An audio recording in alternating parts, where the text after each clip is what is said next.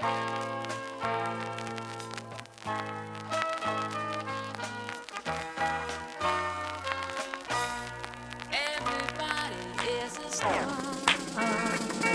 uh, uh, uh, uh.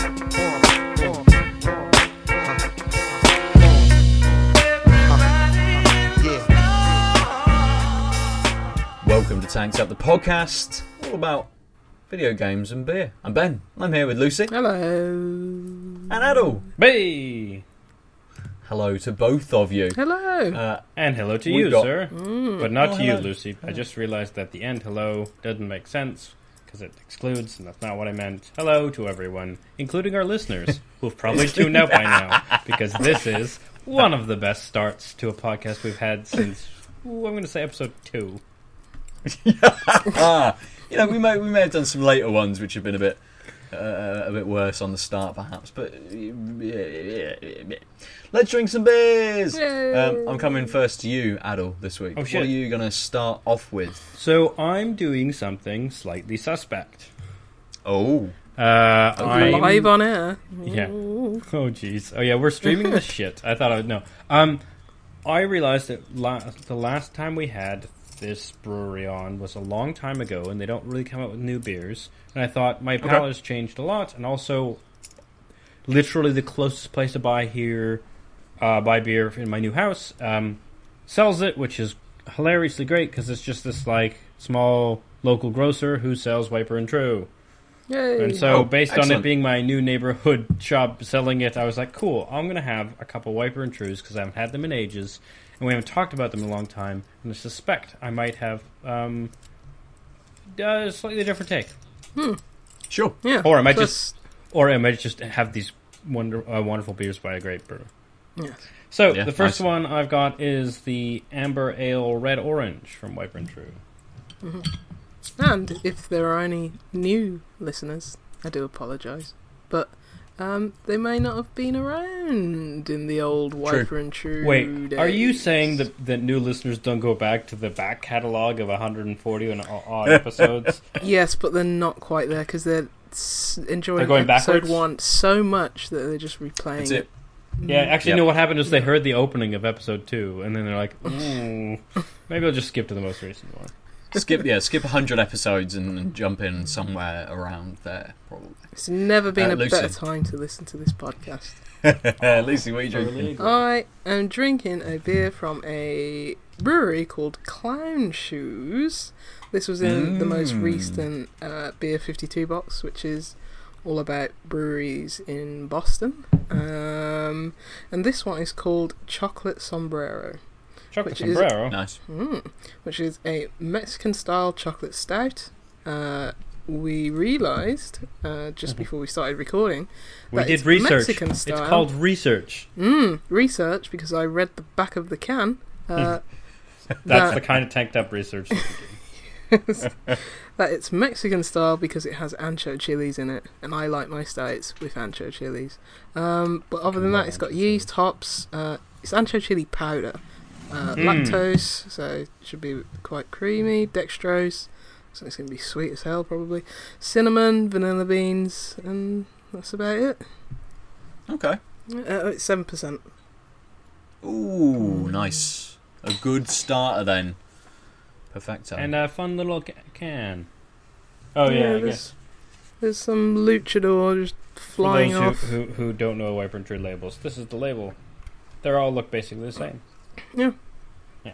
Sorry, I forgot One's got the an whole elephant, video one's got a component. balloon. Yeah, the balloon's quite. The balloon and the elephant are the two ones I see the most, but I think there Yeah. are other ones. Um, I think the uh, like each of the uh, symbols is for a certain style. So is the balloon? Um, what what have you got? Red orange, Red orange. today. Yeah, I thought I thought that, but I thought for some reason I was proved wrong once by on saying this. Thing. Mm, maybe because the little bird is their small beers. I think the elephant are their IPAs, or are that is it their pales? the Um, balloon is the balloon their pails or is it? the, well, it's an amber ale, so the balloon. Mm, I don't amber. remember. Should probably know this more. Um, I am going to drink this week uh, a beer from Left Handed Giant called Lifting Shadows, which is a double chocolate orange stout, Hmm. nine point one percent does give me a little bit of info. The hops are Centennial. The malt is Maris Otter, uh, Carafa, and Chocolate Crystal. The yeast is SO4. Other cocoa powder, lactose, cocoa nibs, orange zest, chocolate extract, orange oil. There's a lot of stuff in this. Oil. Hmm. Oil's interesting. Yeah, orange oil. Or orange Where do you oil, not oil? orange oil. Not just not just not just orange and oil. yeah, Where do you that's get what it oil sounded like an the way you read it. I was like, that's super weird, but it makes more sense I don't that know. it's Isn't- concentrated oil. Isn't it juice coming out of an orange, not oil? I don't know. Uh, I'm orange assuming- got fat in it. I'm assuming it's like an essential oily thing from the peel, probably. Yeah, Okay. possibly. Yeah. Rind So, yeah. oil. Mmm, rind oil. That sounds good. nice. Uh, Hado, Hado, how does your uh, how does your beer taste? Oh, I don't know. Let me smell it. Have you had a try yet? Oh, I just love the smell of Wiper and True beers. Mmm. It's got um, it's almost like um. I'm surprised because it's a um amber ale, but it almost has a. Uh, oh, I didn't even read the flavor text because I'm a terrible person. Do now. Okay, uh, a red ale bursting with orange flavors and an alluring amber glow. The rich, sweet malts are sharpened with hops that sing with notes of orange citrus, clementine, and marmalade, all finished off with a generous helping of orange and zest. Uh, and then the standard stuff. It's um, 4.8%, uh, 24 IBUs, and it's the 19th batch. Uh, I was gonna say um, that I'm, it almost smells like a chocolate orange um, because there's like a thicker sweet um, sweetness to it, and that ex- totally explained thanks to the flavor text of, of all the malts going on. So it, Yes. it's definitely it's got a nice sort of medium, not sort of very natural smelling citrus, coupled with a very uh, a, a nice sweet maltiness. smells really luxurious. The citrus sort of lingers Mm. a little more than the maltiness, which gives a nice little zip.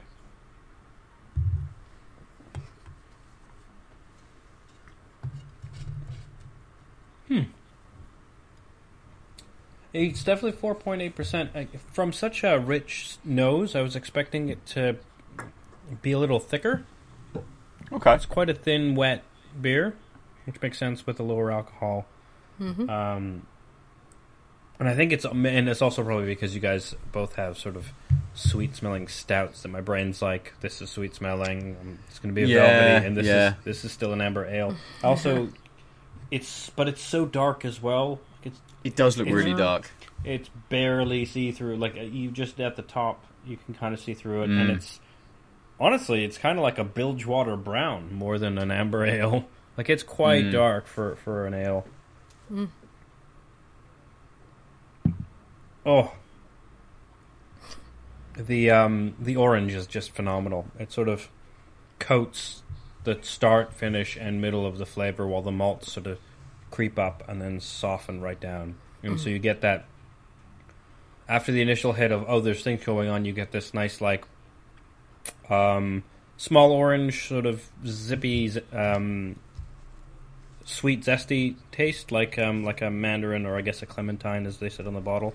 And then Yeah. the malts come in, and then when they leave, they they just linger enough and mix enough such that you get more of a stable orange. And then it kind of the orange kind of disappears. So it's kind of like the the orange and the malt sort of swap places. So first they start kind of at the same time, then the zippiness of the orange comes in, then the maltiness takes over, then it fades. Then you got a nice rounded orange, and then when that fades, you're left with a like a low level lingering malt taste. Um, And that sort of lingers. It's not too bitter. Um, it's still kind of there, but because it's just that one side of the sort of interplay going on, uh, I'm g- probably going to be chasing that taste um, more often because although there is a lingering taste, it's not the whole experience. Um, yeah, but yeah. surprise, surprise, it's nuanced. There's a delicate interplay going on, and uh, it's a very tasty beer. Good, good. Good. Still standing the test of time. Likely true. Mm. As you'd kind of expect, Yes. I suppose. Yeah. So, Lucy, your beer, the Clown Shoes. Uh, I've forgotten the name of it. I've already, Clown Shoes Chocolate something. sombrero? yeah, chocolate Yes. sombrero. Uh, Terrible in the sun. in- yes. Uh, yeah, it's jet black as you'd expect. Um, when I first poured it, it had yeah, quite a large head, probably about three finger, you know, brown like burnt sugar coloured Hmm. um, head. Uh, it's gone down now. 'cause it's been a Oh, while. So s- sombrero isn't as big as you thought. Hmm. If the head it's Hmm. fitting on is small, never mind. Leave me alone. That was very cryptic.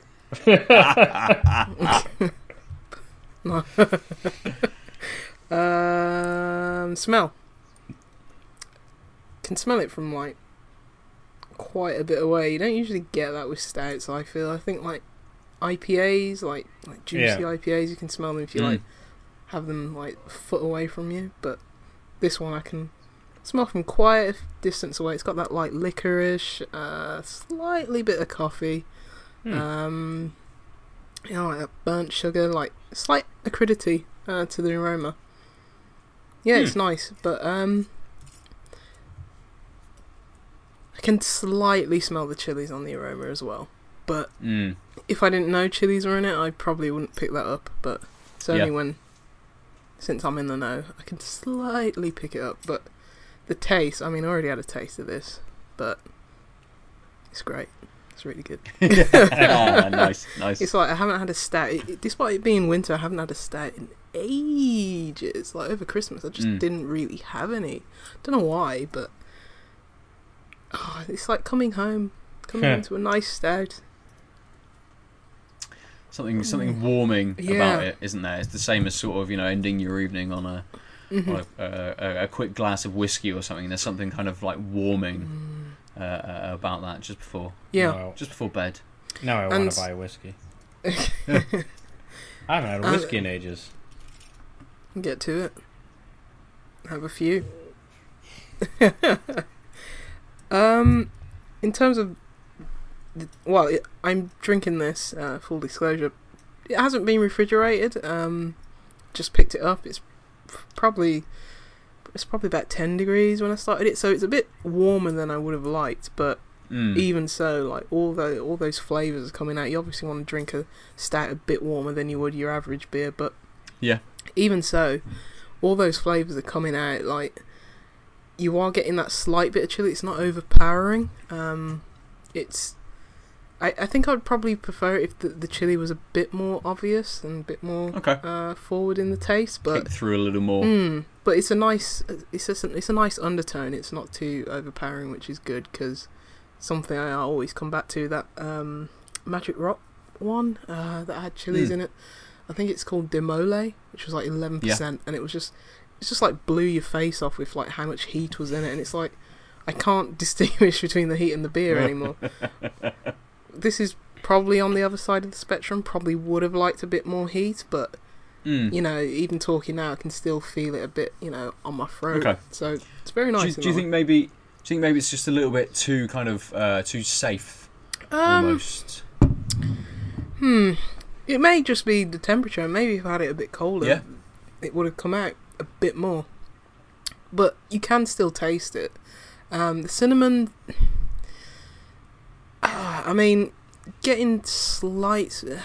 I think I think the chilies are probably, or maybe I'm just you know confusing the two in my mind, the chilies and the cinnamon. But Mm. I don't know, but you are getting like this mouth coating, like sugary, like feel afterwards. Um, Yeah. it feels like there is a bit of like chili on your tongue, or maybe even a bit of cinnamon. And I think that's down to like the the lactose and the uh, dextrose that they've thrown in there as well. Mm. But yeah, it's a really, I mean, maybe because I haven't had a stout in a while, but it's a really really nice stout. But I had a, uh, it was a Kolsch. It was a mango Kolsch from clown shoes in this box as well. I had that last weekend, and that was really good. So Mm. I think they just make very good beers from the two that I've had. It's like very, you know, very high expectations of this brewery now. Okay. Yeah. Nice. I, Ooh, I had yeah, I had nice. um I had a taste of, of that one as well. Um, Mm. But I mean, a can of it. Uh, it was during my packing week, so I Mm-hmm. was using up my beer fifty two beers in a less methodical manner than I Mm-hmm. normally do, and was just like, oh, "Fuck, I need I need a beer." Um, but I also I, I felt also felt like it'd be nice if the heat was a little stronger. Yeah. Um, but I did notice, um, sort of near the end, I came around to actually the heat's still there. Yeah. it's noticeable. Yeah. So, um, I can still taste it, and it's like I can. s- yeah, and I it's think still it's sitting on the back of my little. yeah, palate, and I think yeah. it's it's Yeah. sort of like we the expectation because there was chili was was higher than like it's a bit like um like if you were expecting a huge hit of orange from this Wiper and True, you'd be disappointed. But Mhm. what it does with the orange was really good. I felt like Yeah, my standard expectation of Chilean beer is is in your face, and Mm. um, this Hmm. Yeah. wasn't that, and I liked it.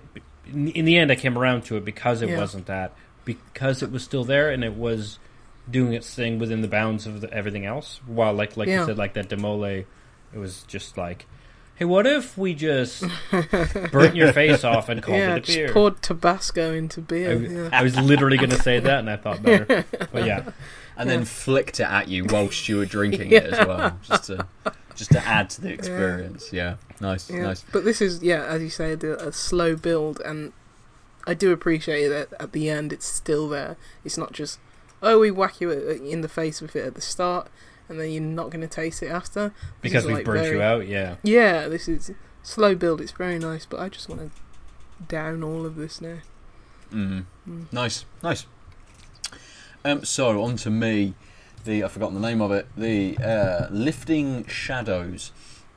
Um, on the nose, like I, I got this uh, a big kind of orangey smell as soon as I cracked the can, and it was sort of you know a good like almost a foot away from me. As we were saying, you were saying earlier, just just now, Lucy, Mm. um, about IPAs. You know, getting that big smell when you crack the can. You don't tend to get that with stouts. I was getting a lot as soon as I cracked the can, and I don't know whether it was the initial kind of burst because it dissipated after a little while, uh, and it's a slightly different smell than I'm getting one, once I've poured it whilst it's in the glass. I'm still getting that orange kicking through, but it's got this kind of. Um, I I mean, the the beer's not carbonated in that se- a sense, but it's got this kind of almost like Coca Cola kind of uh, Mm. nose to it. Yeah, Whether that's Hmm. just a bit of a like a, a sweetness that maybe all of these um, you know ingredients combined has kind of produced uh, like an aspartame sort of sweetness to it, like um, and it- fruity it, kind of almost. some, like yeah, and it kind of on the fruit. nose as well. Mm. It kind of feels um, like a little bit kind of you know when you take a Coke out of the fridge. No, it's got I take Pepsi kind of- out of the fridge because I'm a human being. All right, one, Whoa, of, the, one of what? those kind of cola flavored you not a- drinks. Are you a Pepsi only person? I don't drink any of them, but if I have to choose, it would be Pepsi. Mm. That's so random. You are a rare. it's I a mean, we knew this before, but you are a rare breed. and that's fair enough. um, so, I mean, I, what did I have last? I might have had a Pepsi, I might have had a Coke. I've got no idea. But that kind of slightly refreshing, slightly carbonated kind of sweetness that you sort of that you get from a, you know, especially from say like a pub poured um, Mm. Coke, where it's the syrup Yeah, and the and carbonation the, um, uh, and and the the, carbonation kind of added together. Uh, on the on the flavour, when I drink it, it's it coats my mouth. That oil really uh, uh, kicks in, and it's very. Like I was expecting it to be maybe a little uh, thicker than it is. Um, it's got that kind of slight thickness. It's not quite as oh yeah, it's it's Uh, quite wet. Uh, yeah, yeah. I mean, it's, Hmm. it's wet, but it's kind of it's got a little bit of viscosity to it. But on the flavour, it's not kind of a thickness in it. It is that oil that kind of coats your mouth Mm. completely, coats your tongue. Um, now with that oil, given that it's orange oil, is the orange super in, in your face? so the the flavour kind of starts out very orangey. Um, it's not a um, a sharp kind of pithy kind of orange. It's very smooth, um, and it rolls into the chocolate. It rolls into a slightly kind of uh, uh, roasted, kind of slightly burnt kind of chocolate kind of flavour as well, uh, which is really nice. There's barely there's or there's there's almost no bitterness to this at all. So it's kind of it's not kind of a burnt chocolate that rolls into something that's a little bit too harsh. It's very very smooth, and it's more that kind of roasted kind of thing that you kind of, I, I suppose, put more with something that's trying to push coffee on you a little bit. But Mm. it kind of, I don't know whether it's just the way that the flavour kind of bleeds into that through from the orange into the chocolate. Um, and the orange does stick around. So now, I don't know whether it's the orange oil that's keeping that orange there, but I'm getting kind of that combination of, of chocolate and of orange. And actually, if you had a segment of like uh, of chocolate orange, um, you've got that after flavour with it that sticks around, and this this mimics that quite well. Um, that that sticks around. I I'm not getting the ABV from this So whatsoever. I, I can't remember I've- what I've got- what is the ABV again. Nine point one. Fuck, and it's and it's So I not that viscous tasting. Yeah, yeah. And just don't get that 9.1 at all. Yeah. It's so, so easy. And it, it just slides back as well. I think in part that's because of the oil. Uh, but in part they've balanced this so well that you're kind of moving through, you know, maybe the, the, the Centennial and a few of those ingredients kind of kicking through and then getting into that kind of that malt build, getting those chocolate kind of flavors in, getting that, that, that kind of that sort of slightly burnt, slightly roasted kind of build on there as well, that then sticks around with those oils as well, and it just feels just just just too easy. know? um, That's how I feel about mine as well. I mean, easy. it's seven percent, so not as strong as yours, but yeah, it's there's barely any viscosity to it. It, it looks like Coke. It's very thin. It's very, just like yours, and it's yeah, it's not really got the much chocolatey or even though it's called chocolate sombrero, it's not really got much Mm. chocolatey or like coffee to it. Mm. It's Yeah. more licorice, like that sweet licorice kind of taste. Mm. But um, but yeah, it's like, ooh, I don't even miss like the viscosity viscosity because it's it's not an imperial stout. It has said that it is just a stout, but yeah, you know sometimes you're expecting a bit something a bit more full, but not even missing it with this one because yeah. they're doing That's everything that's else fair. right. So yeah, I know um, with with this, uh, I just had a had a slightly bigger swig of it than I Mhm. kind of had done, and the the nine point one percent. If you're taking a gulp of this, that does come in very slightly. There Mhm. is that kind of that alcoholy sweetness that kind of just peeks through past that orange. If you've if you know if you've wet a load of this back, so. Um, they've done well to kind of hide, you know, I'm going to be sat here sipping this. I'm not going to be kind of gulping it back. Mm. So they've done well to hide it on those smaller sort of sips. Um, but it's just very good, very very Good. easy. you see, I saw that beer and it's like I don't like fruit in my chocolate. Okay, Mm. Because I was like, I don't like, I don't like that geezer Terry and his chocolate oranges. I don't like anything like roses, like strawberry. Ugh. But anyway, but I like beer. It's like I don't drink coffee, but I like coffee in my Mate, beer, so I, I'll I, I, try you this. know, I'm a I'm a sucker for a chocolate orange, Oh, me Um, too. and I, you know, I instantly picked this up as soon as I saw it. I was like, oh, double chocolate orange. Like, yep, mine done. I love that. Thank you. I was like, no, why, why? Don't try it. put Try anything. it. Yeah, I'm gonna, I'm gonna, because Yeah. sounds good, and it sounds Mm. even still, it's like I just drink any beer because it's like, oh, I don't like this, but I like it in beer. I don't Yes. like that, but I like it in beer. You will. You'll definitely like it in beer this. Week. Um, so let's move on to our segments. Uh, I'm kind of. I, Chocolate orange. I'm. Um, I was going to say topics, and it just it just hit That's just so there. good. I won't um, kind of. Uh, well, uh, my my kind of my my segment for this week kind of touches on the games I've played, but also I want to talk just about like January, the month of. It's um, awful. And kind of, it's cold, it's dark, it's wet, um, and uh, you know, and game releases kind of in the month of January, because we've you know we've alluded to it, we've chatted about it a little bit about how January always kind of feels like um, like a slow kind of month. If you know you're coming off of the holiday period, you kind of maybe pick up games in your in your backlog, and actually the games I've been playing are games that I'd previously picked up and older games. Um, apart from the Resi 2 demo, which I played, um, I've played uh, Subnautica, Mm-hmm. I played Tacoma, I've played um, Okay. a little bit of the oh no, what's it called? It's gone from my head. The Ubisoft uh, snowboarding skiing Steep. steep. Yes, Just I think played of a little bit tea. of that as well. Making tea. Oh, yeah. Very Our good. steeped tea episode. Yes, yes. So, kind of like the That was games that I've been playing. the games that Sorry, I've been playing are a meditative. Is that better? meditative very good. I have i have played a few of those as well. Um, yes so they've been older games. Not you know not massively older games uh, but games that i've kind of had for a little while.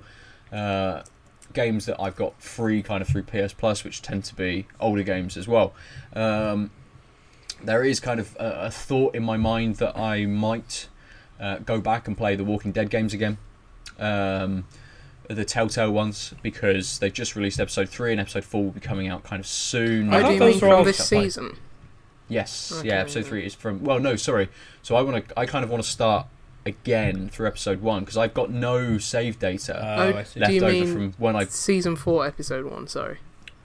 So what is season? So season four, episode three has just released. And so you're you want gonna- start again from season four, episode one? no, so I want to start Oh, again from season one. one. Oh, I want to roll through all of them, and I'm Jeez. and I've I've got it in my mind that I've got the time. You know, Hmm. um, January is kind of like a bit of a, a bum month, but I went and had a look, and actually, there's a ton of games coming out in January, um, and I very quickly tried to have a look for kind of release dates for games. So I jumped onto Wikipedia. uh, well, no, onto VG onto VG twenty four Oh, seven They've got a good list. they've got an article up that basically says um, video game release dates of 2019 and it tries to chart everything and currently you know you've got quite a full list for we've got you know a big list for january a big list for february some games in march and then it sort of tails off with dates um, for other months Mm.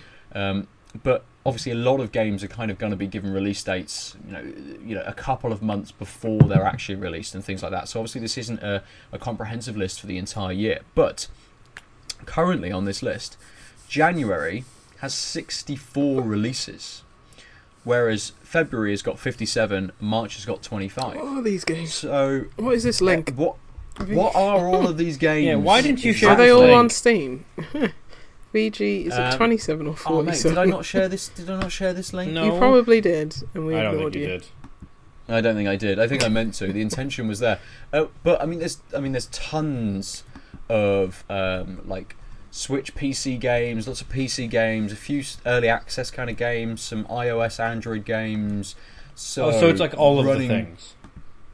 Yeah, I mean, it, Hmm. it tries to it tries to give a quite a comprehensive list. So something we might talk about later, uh, the Eternal Castle, which came out on January the fifth. I don't Um, believe this. This list is. Oh no, it is on there. It's fine. Uh, but uh, stuff like everything, which is coming to Switch, that's obviously listed. That came out on the 10th of January, supposedly. Um, Hitman Enhanced Collection, Right. that's up on there. Onimusha Warlords, which came out a couple of days ago. Anthem Um, demo. Uh, so yeah, January. Uh, no, uh, that's one I didn't count in my list. There's an Anthem demo, I think. Yeah, Yeah, and it's the demo got that you get if you pre-order this it. week. Yes, Mm. yeah. Kingdom so Hearts uh, 3. you know, yeah, stuff like Travis Strikes Again, um, Wandersong, which is coming to PS4 in January. Okay, I'm on this article, and I have to say that saying PUBG's Vikendi map on Yeah. the PS4 and Xbox One, that's a bullshit release. Come on. Now. No, I Yeah, think I, yeah. think I, I I like this list because it's like that means something to somebody.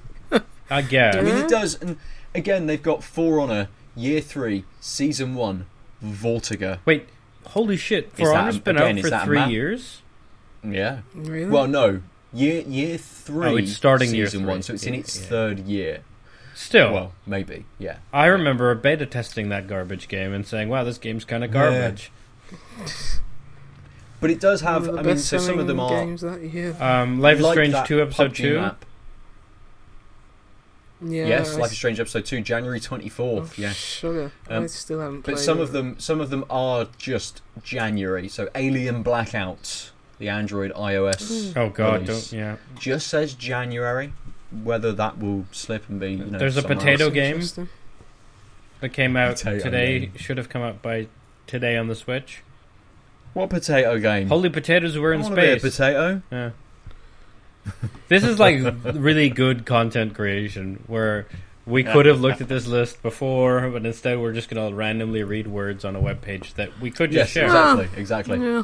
Um, I mean, there's some games. I mean, there's there's there's games on there which I'm interested in, like my time at Portia. so, Uh, Why came out a do couple why do days people ago. say that's a dirty title? I don't understand. what? My time in Portia. My time at Portia. Do they At say it's a dirty title? I don't know.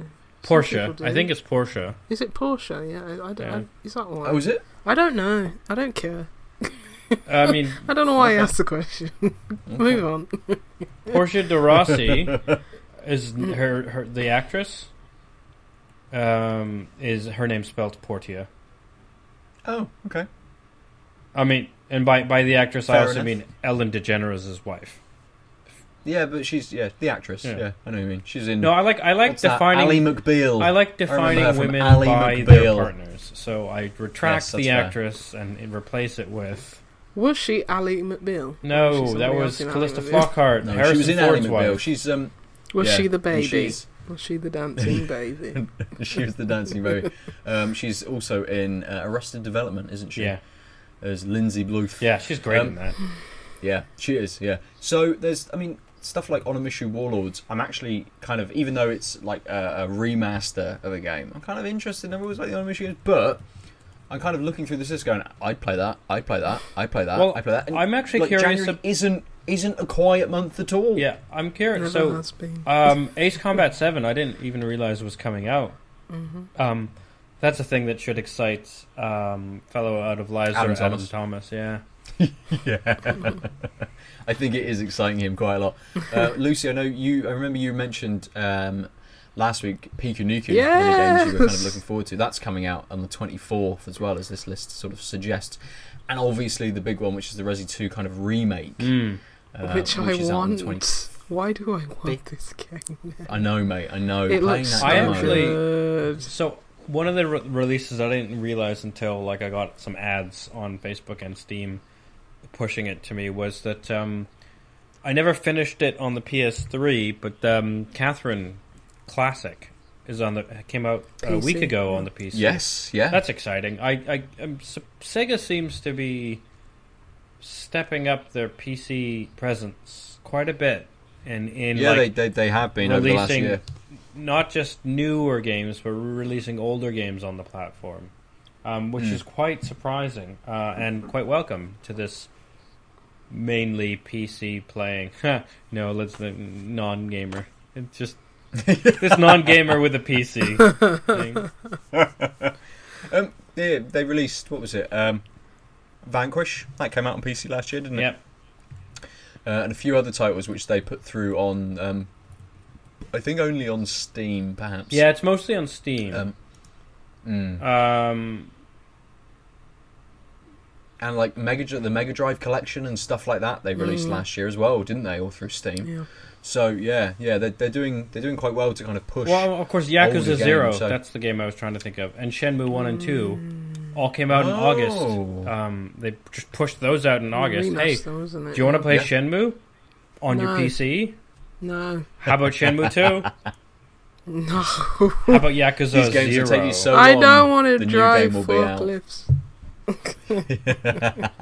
um, yeah, so I mean, it, it used to be that they they had their sort of they had their titles that were like more PC aimed at, like their um, the Football Manager ones and the the Warhammer shit that they publish. Um, and so it's nice to see that they're like, hey, we we we can push. Like, I think I think it comes down to the fact that they realize that the platforms are very similar technically, so it Mm. doesn't take Mm. a lot, and they have people they have the expertise in house to push publish PC games. So why not just you know get a, milk those like older games from the console generation Yeah. out. So like Yakuza Zero came out less than a year, I think, since Yakuza Zero came out on the PS4, or that wi- within a year ish. Yeah, I think it came out start of 2017. Yeah, I just can't remember Zero. when. Right, so August 2018. I can't remember how close the well, it's original it's, date it's an interesting one as well because Japan obviously get a lot of the Yakuza games Six months, years uh, earlier. months before, yeah, before we, we get them over here. So Yeah. they, you Uh, know, yeah, I they've mean, got the, the, time the, to the original release date releases. was like Football Manager. Yeah, yeah, because Zero came out in the year zero. I, Mm, I, I, I was mm. considering getting Yakuza. I enjoy how you couldn't help but extra PC. chuckles there. Stupid joke. Sorry, Lucy. It's alright. Uh, I was considering getting Yakuza Zero on PC, then I realised hmm, PC probably couldn't run it, so. Because I don't want to buy it on PlayStation, Why? because I don't want to turn on my PlayStation. oh yeah, here's a question for you. I had to what- I had to turn it off to record this because I was playing Spider Man. It was like, well, we're just going to hear a jet engine in Oh. the background of this podcast otherwise, but I, I just don't want to. I, I'm gonna have to I've got to that point now. It's like, yeah. I have the PlayStation unpacked. you have a And the- PlayStation. The four. Never sold Oh, I thought you sold it. Oh no, no, you I just sold sold the the, other Xbox. Deadwood the other box. Yeah. And I and I found and like one The of the few stop. boxes I unpacked happened to be contained the games. So now I have Mm. Ben's God of War, Ben's Spider Man, and the Red Dead that a friend sent me um, for Nice. Christmas because they were done with You've it. got a, got a Um, lot of good games to play then. uh, but I broke my television. But I do have the projector. Yes. Oh. So it's like, do I play these games on a wall with No, with sh- like that at 1280 by 800, or do I wait until the I have something that has somewhat graphic get a fidelity? TV. Yeah. Buy a 4K. Well, what, you, 75 you're, you're playing TV. on a you're playing on a base PlayStation, aren't you? As well. You're not. You haven't got a Pro. Yeah, yeah, base station. Yeah. So I don't know. I think you could probably um, 1280 by 800 is garbage, man. I can see the pixels. Spider Man. I mean, Spider Man is, is is nice, but it's probably out of the three of those, the Well, because I was um, thinking kind of speed wise, like graphically uh, beautiful. I think vi- I was, I was visually playing it beautiful. Today, and it's like I was just looking at the lighting, and I was like, "Oh my god, it's so good." I mean, I think because there's so much motion and motion blur, you can get away with lower resolution that way. Mm. Um, Yeah. Yeah. Having said that, um, the refurbished TV I ordered on Amazon right before I started the podcast uh, might have HDR, oh, okay. that's the big one. but I That's what you don't. But I only have a 4K PlayStation 4, so it doesn't matter. HD, HDR works with. H- Oh, does it? Yeah, PlayStation Four Yeah. still does HDR. Just not 4K. Yeah. Is that what the difference of Yes. Pro is? I don't know. I think that's the difference. I never paid yeah, that is the attention to that. I think Because it didn't matter. even- I, I, I don't know. If, I don't even mm. think Pro does native 4K. Does it? So wait. checkerboards, Yeah. doesn't it? Okay, then what? Yeah. What if HDR is on regular PlayStation? That's why I never got a Pro isn't 4K. Why would I There was Pro? no reason for it. Why there Pro? So Pro, no I mean, reason. Pro Pro is 4K, but it's not native 4K. Is That's it? not it's 4K. checkerboarding. It's That's I- upsampling.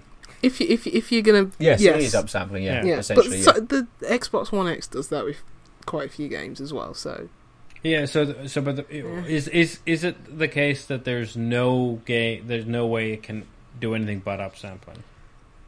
I I don't think it can. Who cares? The point is, I'm not buying another fucking PlayStation. I just burnt all my liquid cash on replacing a television because I moved a television perfectly, put it on a desk that was too wide, w- watched it slowly slide, and then just knock both two corners on the desk. And I was like, and I was like, well, that was slow. I'm sure it's fine. Plug it in. Yeah. I actually put it somewhere more safe, and then see a scratch on the glass. I'm like, maybe it's just a glass. Plug it in. Nope. Two great spider webs. Ooh, I could play Spider Man on that for more ambiance. fully immersive Spider-Man. Nice, Uh, nice. Um, What were we talking to about? kind of yeah. You played a Back to I game. don't know- I don't know- Yeah.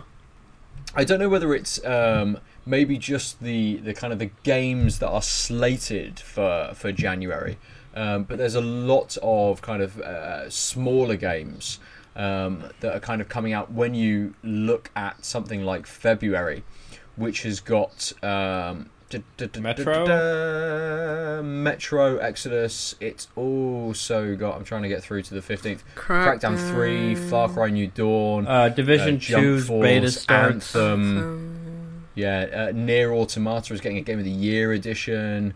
Uh, ba, ba, ba, ba. Oh, New Dawn. I think that's currently they're kind of like the Dead or you Alive. know the marquee kind of title. Yeah, What did that get? Alive. That might have got. That might have got uh, delayed into. Oh, Origami's March coming to the Switch. What? Origami's a nice little nice little stealth game that uh, I had a Oh, Aragami. Yeah. Oh, yeah, yeah. Sorry. Yeah, yeah. That. Oh, yeah. That, that would be a good make- Switch makes game. sense. Yeah, makes sense. Yeah, it I think I alright. own it on the PlayStation Hmm. and the PC. Yeah, I played it on PlayStation. Lovely developer. Oh yeah, you met them at EGX, didn't you? Yeah, Mm. and it was uh, yeah, it was a it was pre concussion, so the interview was quite good. yeah. yeah, they sent me a code. Bless them. Lin- Lince works. L I N C E. I was about to say bless you, but it was. um. So Yeah. so yeah, Uh, it seems. I mean, I Hmm. th- I much prefer the not having artificial release, like because we don't have retail markets the same. It doesn't make sense to have these like concentrated things. It makes more sense, just like Mm.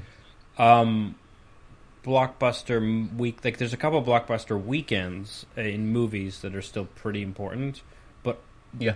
the landscape has changed enough that outside of those few weekends it's not the same um like releasing a action movie outside of that window isn't going to be a problem because you're going to make your money on VOD and, and stuff anyway so Mm. you're getting a lot of the smaller releases whenever, whereas especially when it's not in those areas. And I think video games are catching on to the same trend where it's like, why the fuck would I release on the same couple weeks when Anthem and blah blah Yeah. blah are coming out when Yeah, most people are going to be on demanding it and. I, just, I like so I don't have any sort of shipping windows I really have to care about with the Mm. retailers. Yeah. Yeah, because yeah. even I in would- I- December, people just put out a ton of games like Mutant Year Zero, Below, Yeah. Just Cause Four. Don't know how that did, to be honest, but it's like they still gain enough traction. Like used to be, Mm. like oh, you put a game out in December, you're putting Yeah. your game out to die. Wasn't the case last year. I mean, e- exactly. Uh, like the first two weeks of November a few years ago used to be full of, Mhm. of game releases because people wanted enough build up. They wanted kind of a good two or three weeks before then Black Friday hit. Hmm. Um, you know, being obviously being a very sort of like North American kind of uh, way of thinking about it, but they wanted that time before that then hit. They wanted that build up kind of Mhm. into the holiday kind of season that if people hadn't picked them up already, that was then kind of gifted towards people and stuff. So, like November always felt, and the end of October, November always felt kind of packed. Uh, the same as we feel about maybe some of the summer months as well. You know, the beginning of the summer kind of feels a little bit packed as well. But I guess it's very much dependent, you know, on the kind of games you want to play. We we, we spoke about kind of the bigger titles coming out, Mm. but there would be a ton of people that just don't care about those games that want to play all of these other games that are, are uh, that are coming out, and actually to uh, to maybe a smaller developer, we was you know Aadil, you just alluded to the idea of. Uh, you you find that weekend where all of the big releases are coming out and going. Actually, let's release two weeks Yeah. later. Let's kind of we don't have someone on our shoulder set. You must release now. Mhm. Let's push it for two weeks. Wait for people to kind of have their you know initial kind of play arounds with these big games, and then they may be looking for something as a palate cleanser, as something a smaller experience.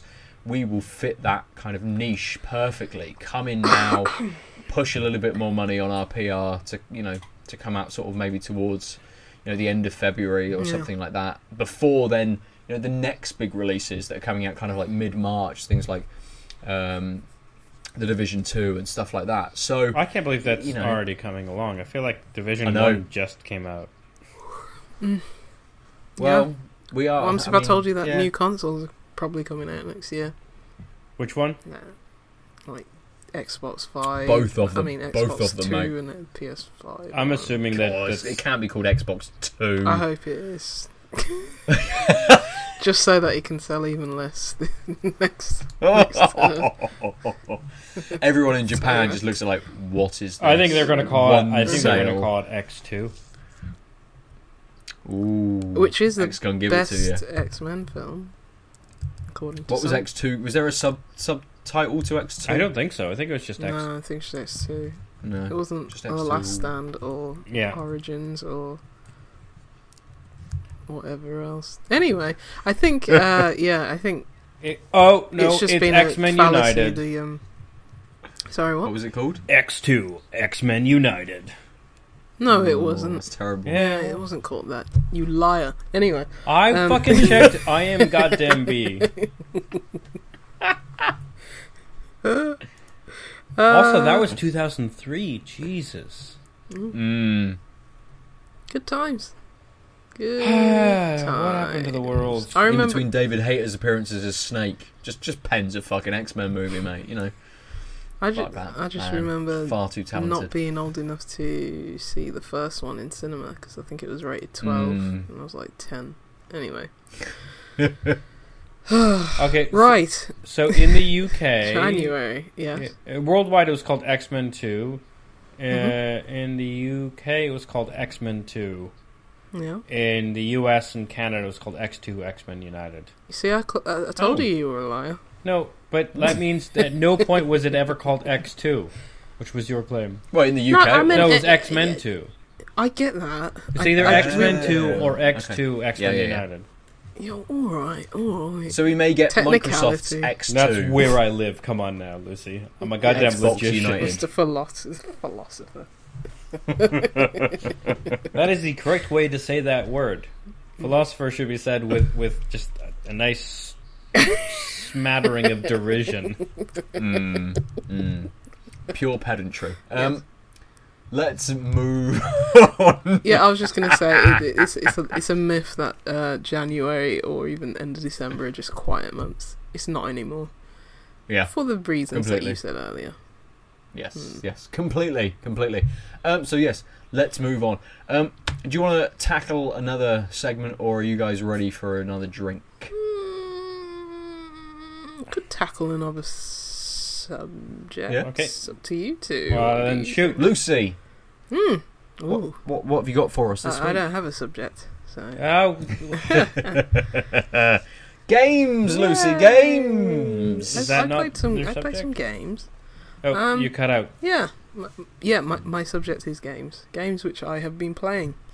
Mm. Um, I'm probably just going to dart all over the place because I've been playing this and that and this and that. I Yeah. played uh, sp- uh, which I spoke about earlier. I, I've been playing Spider Man's DLC. oh yeah, Hmm, it's all right. It's more Spider Man. Yeah. more Spider-Man. I'm Yeah. I'm, I'm happy with that. I think people were a bit underwhelmed by it. I didn't expect anything. It's much from it. DLC. Yeah, don't expect much. Also, I just realized that DLC is a really weird acronym because download is Nowadays, yeah. goddamn single word. It should be called DC. Hmm. Yeah, I suppose It's not is down You you, you roll Loadable into the content. You're not downing some loadable content.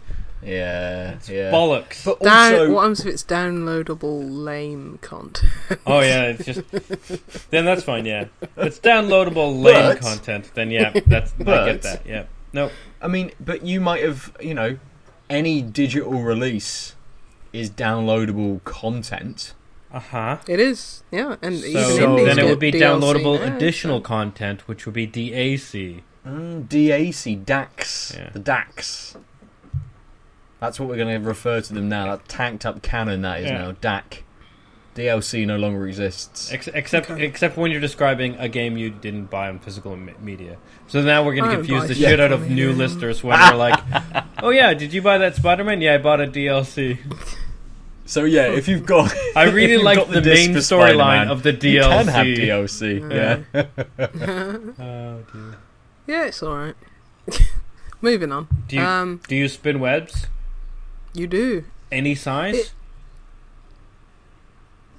Uh, yes. Two in two in each one in each corner, sort of roughly around kind of here on your Ah, screen. well done.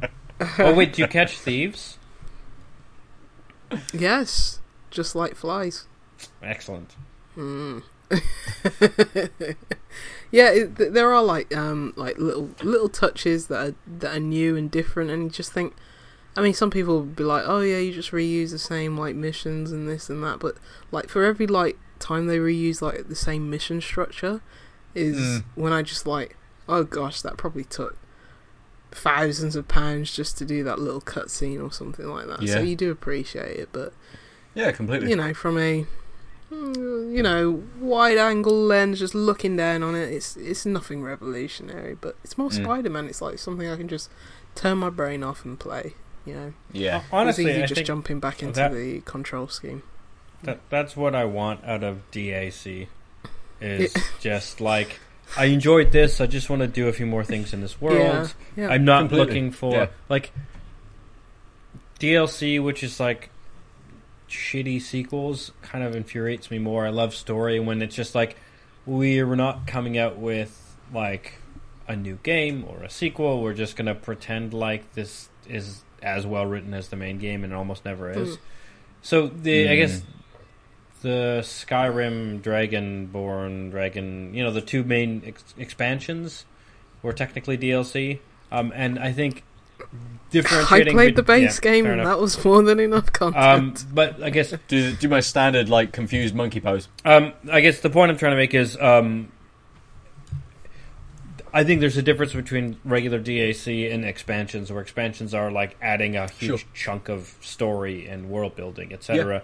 yeah. And that you can't expect the same thing out of a- average everyday DLC, DAC. yeah. I was doing so I mean, well. there's Mm. there's a little spr- sprinkle of story stuff with um, interactions, uh, just really phone calls between him and Miles. But other than that, no. It's, but it's what I expected, Yeah. and it's like Yeah, I find it so hard to go back to DLC usually, but this no, I had a problem with.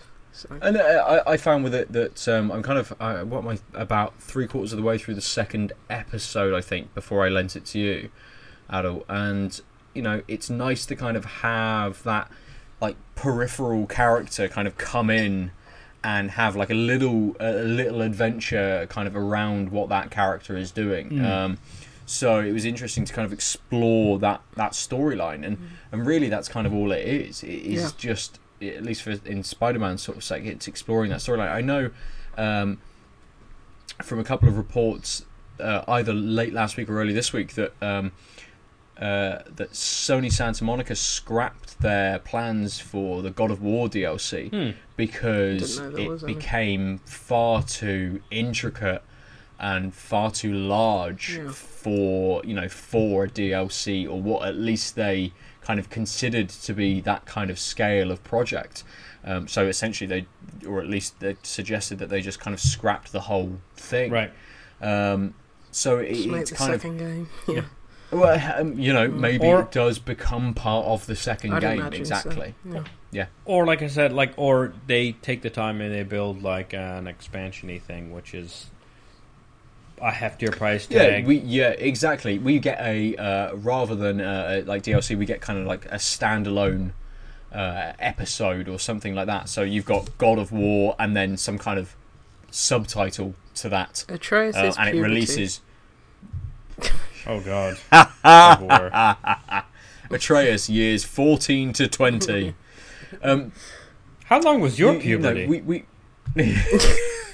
probably about six months. Um, Mine started at, like age twelve ish. That's when I started Yeah, shaving. instant hair on the Uh. finger, like what? Oh, um, Also, hold on. Let's just unpack this. Oh my god! I don't remember that far ago. How- Fucking But hell. like How you, we- your your example How? of of what puberty entails is well, I have hair on my finger. That's what you think puberty was? Hey, I was, I was, I was being a bit more kind of, you know, kid friendly, I suppose. Yeah. On Oh, the- speaking of kid friendly, because I minute. really want to get off this topic. I don't want to discuss this. I found that the first like DLC pack for like Spider Man like was so overly sexualized. really? With Black Cat, yeah. Yeah, I was like, Yeah, is yeah. it, isn't this like a twelve rated Oh, game? But Black Cat, in especially in video games, has always been oh, she's that sexy girl in a cat suit, so we'll just yeah, but this was it. like, oh my god, uh, Mm. it's sixteen. Why is it I mean, there's, 16? there's like, there's little upside down scenes, Mm. and uh, you know, bouncing. a just- lot of innuendo. a She's lot just of kind of dripping chat with it. innuendos like all the time. But Yeah, apparently, it's, Well, uh, it's rated sixteen. I had no idea about that. oh, it's rated 16. What? Yes. I didn't even know things were I- rated 16. I thought it was an E yeah. I, That's I, what- I, I've, Spider-Man. It's for everybody. oh, I I've- can't give this to uh, my cousin then, I've because never. that's the only reason why I'm playing through the DLC. He's like Ah. twelve. Oh, and it has the God of War disc in it. Anyway, imagine if I just gave it to you. and you go, Please, 18. I, I actually don't know anything about the rating system Oh. here. Um, I, I, I guess 16 is an odd age because that's definitely not a thing we'd have back home. Mm. Yeah, no, I was just, I just thought it was like 12 or. Um. So, oh, I mean, over here, like, um, sixteen is the legal age you can have sex. So I And don't know it, how that it? then. You can't smoke or anything. That Uh, uh, no, smoking's gone up. Smoking's seventeen, I think now. God Uh, of War disc. know- God of War that's- case. That's a beautiful case. Thank you. It has the Horizon disc. I don't know. I don't know how that then pertains to uh, to entertainment. Whether they have said, okay, so sixteen, you can have sex. So any kind of sexualized content Is can now hide behind or is put behind a sixteen age Right. rating. Uh, you know, uh, obviously when we were, uh, I, I imagine it still is now. But like films, oh, that's a beautiful case. films are um, are classified as um, fifteen and then eighteen. yes. So like stuff Yeah. is all over the place in terms of kind of how they decide things. You know, for some reason here we've decided that 16 is the age you can legally have sex. It used to be the age that you could smoke. Now driving and smoking is 17, and now alcohol is 18.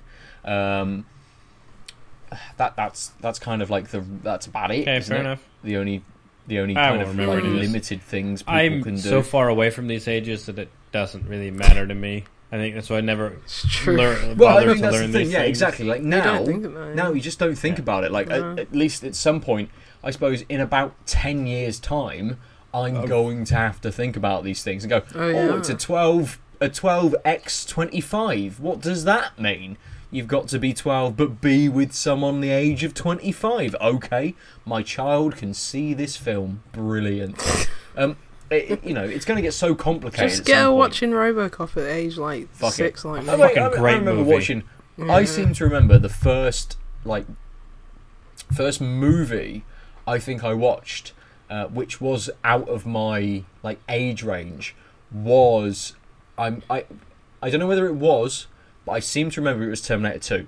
Oh, that's a Mm. great movie. Yeah, that's and, you know, that's- But it's PG thirteen. probably about I was I was probably about ten. Yeah, you're fine there. face off, But it- So so Oh, when, what a great did, movie. when did Terminator Two come out? Oh, face off, and Face Off, mate. Robocop. The ones Mate, I used to love it. remember I used to one of the one of the Uh, that one less. one of the so. benefits one of the benefits of my parents splitting up was I'd go to my dad at weekends and we just watch fucking absurd action films when they were far too far too you know old for it. They weren't too old for us because we were mature enough to kind of deal with you know what was going on. People shooting each other in the face. Hmm. Didn't want to go and go out and shoot people in the face. So it was fine. The It first was- movie I remember going to the theaters, I might have gone to one before, but the first one I remember that I was definitely too old, young for, uh, was Batman Returns. Too old for. And you were also too old for that because everybody's too old for that movie. But like that movie Ah, is What dark was that rated? and uh, I'm assuming PG. Really? Is it that dark? It's yeah, I would imagine here 13? it's twelve probably. I'm guessing it's PG thirteen. then twelve probably didn't exist. But, like, when I Batman was- Returns came out over I here. was nine when Batman Returns came out. Um, Jeez. uh, so Or maybe maybe Batman was the first film I watched. as- You know that was that was kind of I was too young for its its rating. I would imagine it was probably a bit. and I so remember, bit- watching, I know I I remember saw. I watching know, The Blob oh yes. Hmm. And Arachnophobia. I mean, I know. Problem is that the films that came out then there were no age ratings. No. Just fucking watch Everything what you want, went right? like everyone had a you know action figures are made on like R-rated movies for children. you know, so All toys come out just covered in detachable spikes that you can swallow. Like yeah.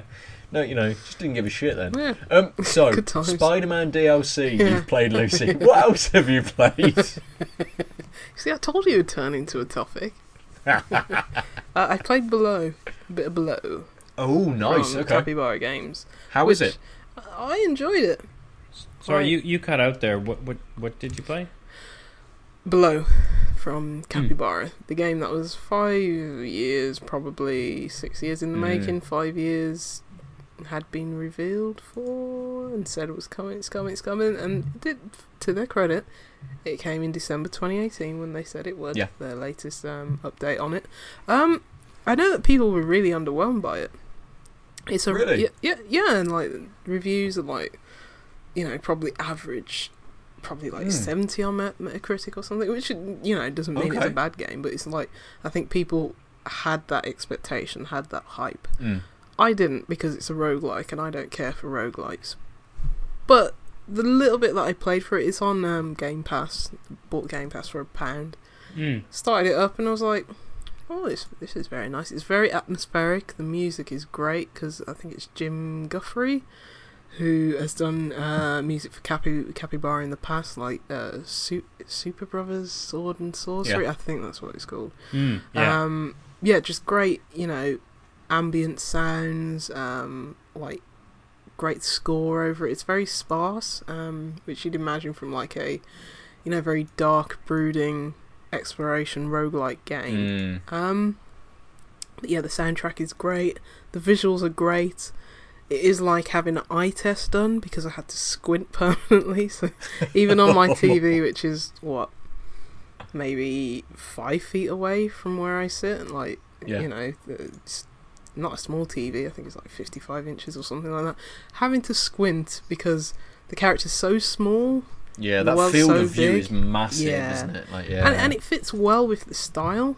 Um, And Okay. they do help you out. Sometimes, like if there's an enemy approaching, the camera does zoom in slightly, so you're like, oh, oh, okay. Th- cool. th- there's a prompt there. I know there's something I should be paying more attention to.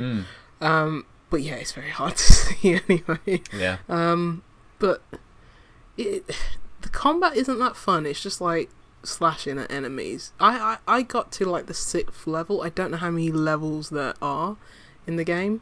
Um, and the way that it, it is roguelike, so if you die, you do start again with Mm. um, not really many items or so many items.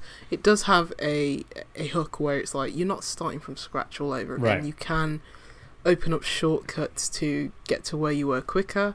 And there is this thing called the pocket where it's like you fall asleep and it's like you can you enter this dreamland and can store some of your items. So the next wanderer Okay. comes through, you can pick up those items on the next time, or you can Oh, cool, store yeah. some. So it's like, oh yeah, this, you know, I'm Some not starting from zero again. Yeah. Yeah. Um, I don't know how much I'm going to play of it. Not because I wasn't enjoying it. It's just like, you know, roguelikes for me. It's like there's I like games with an end point. It's like, you know, there's a Mm. There's a finish.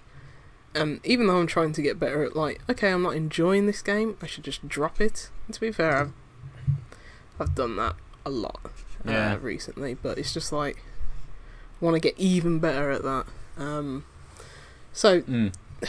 I don't know. it- I don't think there's enough substance to keep me going. I think that's Yeah. probably because people have talked about it from being like very frustrating. Like, oh, I walked into a pit of spikes because I couldn't see. Because Mm. you basically need a lantern. It's very dark. You need a lantern to see most things, and the lantern is what helps you, like, um, proceed through the game. It's essential. Mm. And when you die, you lose your lantern. So the next time Ah. you're going through and trying to, you know, rediscover your your old corpse, you don't have the lantern.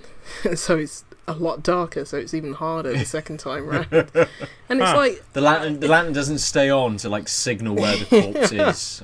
Yeah, it's like, it, it- and and the levels are procedurally generated, so it's not always going to be in the same place Right. every Okay. time. That's so, interesting. like- it's Oh, still okay. kind of, but it sticks it somewhere Mm. within that procedurally generated level. yeah, Like, so I could see why that would get really frustrated. But I only Yeah. played it for like I don't know three or four deaths. Mm. Um, Okay. So for me, in that time, it didn't get that frustrating for me because it's like Mm. if I see enemies, yeah, I'll slash at them and stuff like that, and I'll kill them and get like little, little um, I don't know, energy, little fuel for my lantern or whatever. But if it was a big enemy, I'd just run past them. It's Right. like you can just basically run through that game for, Oh, for okay. a first bit of it. I'm sure later on it'd be like, okay, I should have harvested some more Right. you know goods and stuff like that um but i, I like the like experimentation of it. it like the ui is very very very very very hard to understand at the beginning. Mm. It's very obtuse, but it has got that like kind of Minecraft thing. It's like, oh, if I combine these certain items in my inventory, Mm. oh, it's going to create a yeah crafting. It's going to uh, in mines. It's going to you know create a plaster or you know an arrow for my bow or stuff like that. So that's a nice aspect of the game where it's like you know trial and error. Right. Um, but Yeah.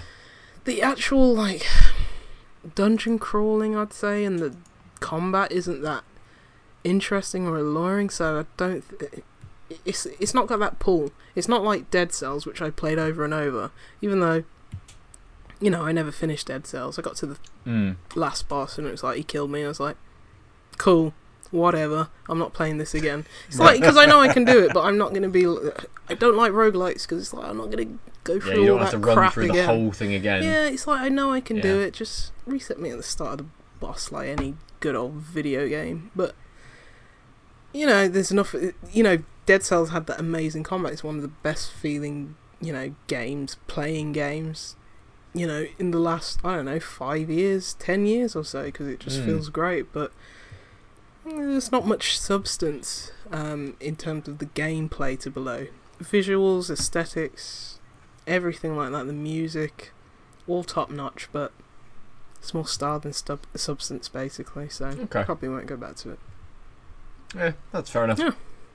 And that it's good to know. It's good to have that in your mind that you're happy to kind of drop a game, kind of you know Yeah. where you've where you've got to Mhm. really. Yeah, Um, I know it's it's something that I'm kind of a little bit uh, uh, you know lax at. That Mm. I like to if I start something, I like to at least finish kind of the you know the story Me too, progression at least, or get to, get to the end of. Um, and I'm uh, you know definitely guilty of playing games kind of longer than maybe I'd want to because I want to get you know because I I think I should get to the end of it. yeah, it happens to the um, best of us. But and- it's like exactly. I, th- I think I've just gotten better. It's like oh, we all know what games we like, and it's like Yeah, Yeah, it's, mm, it's like I've realised like okay, I like this game. I've experienced most of it. I don't Mm. need to finish like every single Yeah, and, something like something like below Mm. uh, you might go back to it and you might then play it again for another five or six hours, but it may not give you anything Oh. extra. Oh, Ooh, he's gone. he's gone. It may not. It may not give Mm. you anything uh, more than you're kind of getting now. Yeah. So it's possible that you know it, it, what happens is that you play it for five hours and you sit and go, well, I've just experienced the same in the last five hours Mm. as I did in the last two hours. Yeah. I've, I've, I feel now that I've wasted those five hours. The game hasn't provided anything Mm. Yeah. extra for me. Especially in it- a it may roguelike, do. Yeah, Mm. You know, yeah, exactly. Yeah, yeah. I, I'm I'm happy that I've experienced it um, for what it is, and Mm. I'd be more than happy just to watch the rest on a like YouTube playthrough. Yeah, that's fair. happy to. Yeah. Um, which you know, I, I I feel riled up sometimes when people say, "Oh, I'm just gonna watch it on YouTube." It's like, no, you play through 600 hours of Red Dead Redemption 2.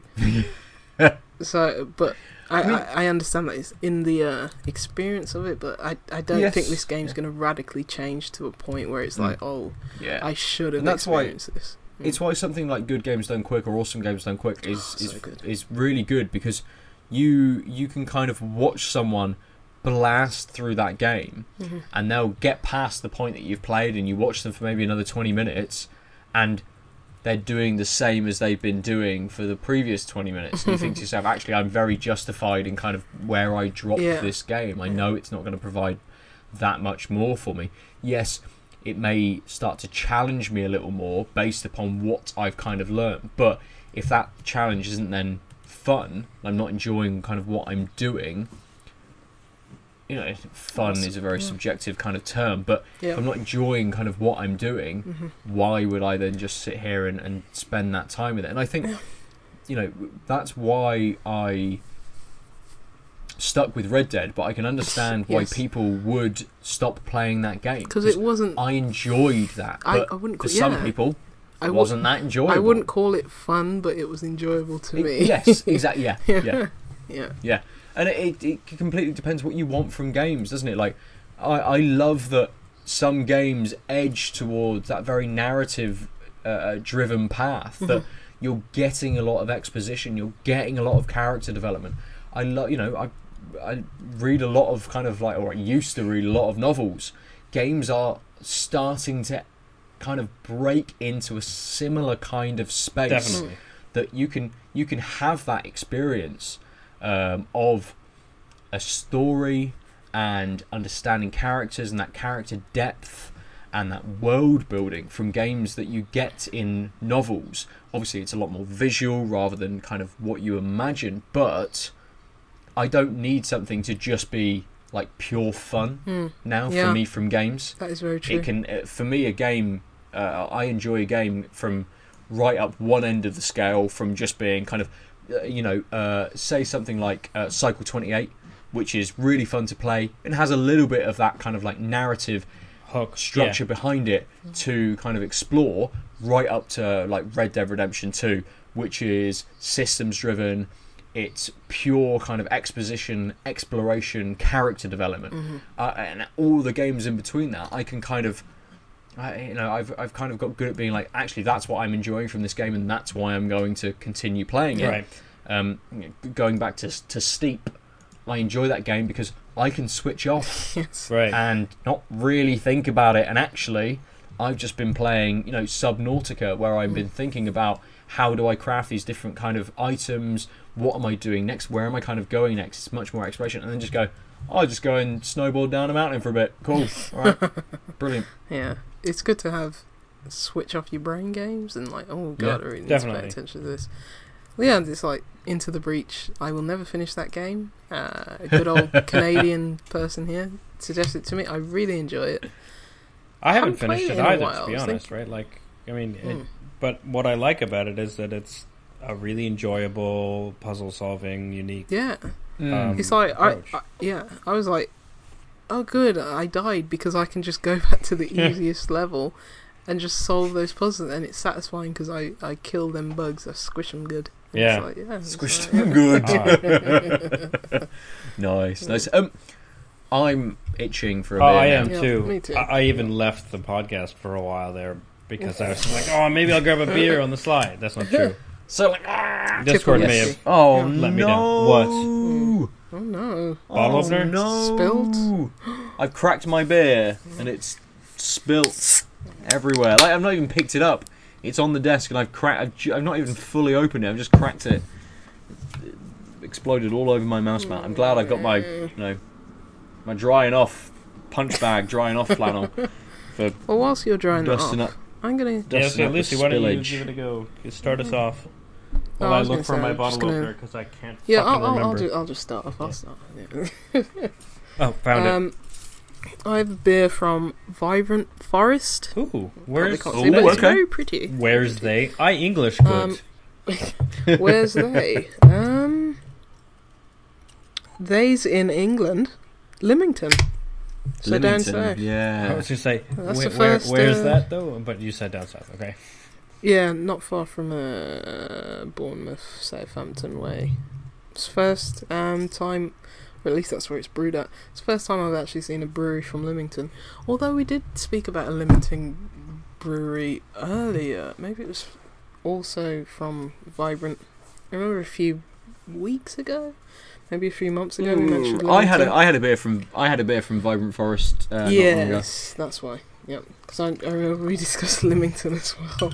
No. Right. Um, this is called Pooper. Or Pupa. Yeah, pupa. Yeah. Pew, pup, poo. Uh, P-U-P-A. Pooper, Yeah, I don't know what that means. pupper. Pupa. Pupa. It's the Uh, growth pup- stage of an insect. Yeah. It is. Mmm. Um, Not, it's a not juicy what I would. pale uh, yeah. Juicy pupa, eh? Juicy Pooper Pale Ale. It's 4.5%. Um, read the flavour text. Pooper is built to sit between East and West Coast styles of American IPA. Both aroma and flavour swell with a deep hit of light citrus and ripe tropical fruits. Oats create a full yet smooth mouthfeel, and the fruity yeast strain lends a soft stone fruit flavour to the finish. It's Mm. vegan friendly. It says drink now. Hops fade fast. Right now, Yeah. instantly just neck it. Like, Oh, it it smells good enough to do that. Excellent. oh, good, good. Aadil, what are you drinking? I'm drinking dripping. Dripping. Yeah, we're all over the place. Hooray! My brain was already going to Wiper and True, and somehow that meant putting an M there. I was like, drinking wiper, drimping. I'm. Don't ask. Uh, another Wiper and True. Um, Yep. It's the India Pale Ale Quintet with the elephant on it. oh, Quintet's such a good I know. Um, I mean, honestly, I was I, I was buying other things at the at the um, local grocer, and I was like, "Shit, they have quintet." Yep, I know what I'm doing. Uh, it's either that or, or walking for a half hour to a, the closest bottle shop, and then walking a half hour back. Yeah. So, but get this: I am now equidistant. My house is equidistant between bottles and books and um, corks. Ooh. Oh, nice. Okay. Yeah, which means they're both too far away. They're both a half hour walk. Um, You go to Grape and Grind, maybe. Brewers Droop, perhaps, on Gloucester Road. Oh yeah, those are These are closer. new places. I haven't been to They them might be yet. closer, yeah. yeah. Um, Yeah. Okay. Uh, Six point two percent. Twenty-three IBUs. Batch number fifty-nine. The flavor text is Quintet is an interpretation of the fabled Indian Pale Ale, made with an ever-changing combination of five princely hops. The medley may change from brew to brew, but the soul stays the same. A beer of immense character, flavor, and depth. This particular batch has stone fruit and floral notes with a gentle, gentle bitter finish. Uh, extra pale hot malts, golden promise, dextrin, Caragold, flaked malted oats, golden naked oats, um, and then the hops are Citra, Simcoe, Mosaic, Autumn, and Ekuanot, and the yeast is White Labs WLP 001. Um, yes. Coolio. Uh, that I, I actually I meant to bring this up earlier, but one of the reasons why I, I also felt it would be okay to have a cheeky Wiper and True is because they do shift things over their batches, Yeah. and so Mhm. even if we had just done one on batch fifty eight, there might be tasting notes that would be completely different. Yes. Cool. Yeah, yeah. I'm going to Completely. leave you to Devamp. Sorry, listeners, because I know Ben's not going to edit this out, but I'm going to the loo. He's not going to edit this at all. I'm not gonna, I'm not going to edit it that much. I'm going to talk about the flavour text from the beer that I'm going to drink, which is from Brick Brewery. This is the 1251 Jerk Stout, uh, a Peckham Rye. Oh no, maybe 1251 is the is a collaboration. Uh, let's read it. Let's find out. Collaboration brew, yeah, with our friends, 1251 restaurants. I think that's time. 1251 um, is a time. Uh, this jerk stout has been brewed with malt A jerk stout? personally hand smoked. Mm. Go on. Yes, jerk stout. This jerk stout has been brewed with malt personally hand smoked on applewood chips by head chef James Cochran, crowned Great British Menu 2018 Champion of Champions. Don't really know what that is. Lucy would know what that is. James's secret mix of spices produces his characteristically unique Jamaican jerk blend that adds a warming sensation to the lightly smoked and subtle sweet base in this full-bodied stout. Um, it doesn't give me any ingredients past water, malted barley, roasted barley, oats, hops, yeast, lactose, and a spice blend. It is six percent. So who who knows really with this one? Yeah. Who knows what I'm getting from that? It's kind of like the jerk, the spice blend. Yeah, there's On quite this. a lot, qu- potentially quite a lot slash too much going on, but it could just blend really well.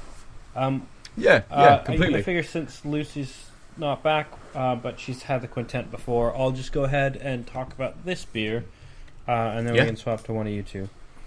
Um, the nose on the quintet has always been quite light. You get Hmm. um, you get the hops, but I mean, I, and I think it's good preparation for the fact that it's an IPA, but it's um, not gonna do the standard in your face IPA thing. You get the Citra and the Mosaic are, um, notes are still quite there, but they're very light. You get some some floral, some citrus, but it's really just like a really lovely smelling beer. But you really have to put your nose Mm. close to it to, to actually figure out what's going on.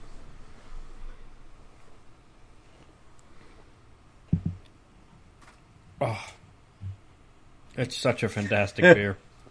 Um, Such a good noise, such a satisfied noise. Again, I mean, I've said it before. I'll say it again and again and again. Uh, the beauty of Wiper and True is just how nuanced and how um, Yeah. light the taste is, but yet so much is going on. So Mm. this IPA is six point two percent. Couldn't really tell. Um, after that initial sip, I have a light um, bitterness going on, but again, it's it's really light on the tongue. It's lingering, but um, not that strong. Um,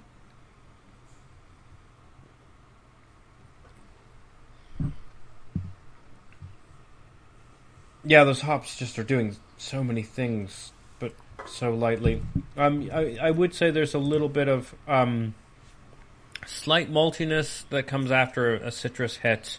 Again, when I say hit, Mm. I mean a Wiper and True hit. So, like, it tastes citrusy, uh, but again, really Yeah. light, e- easily drinkable. But there's just, and then it, it gives way to. Um,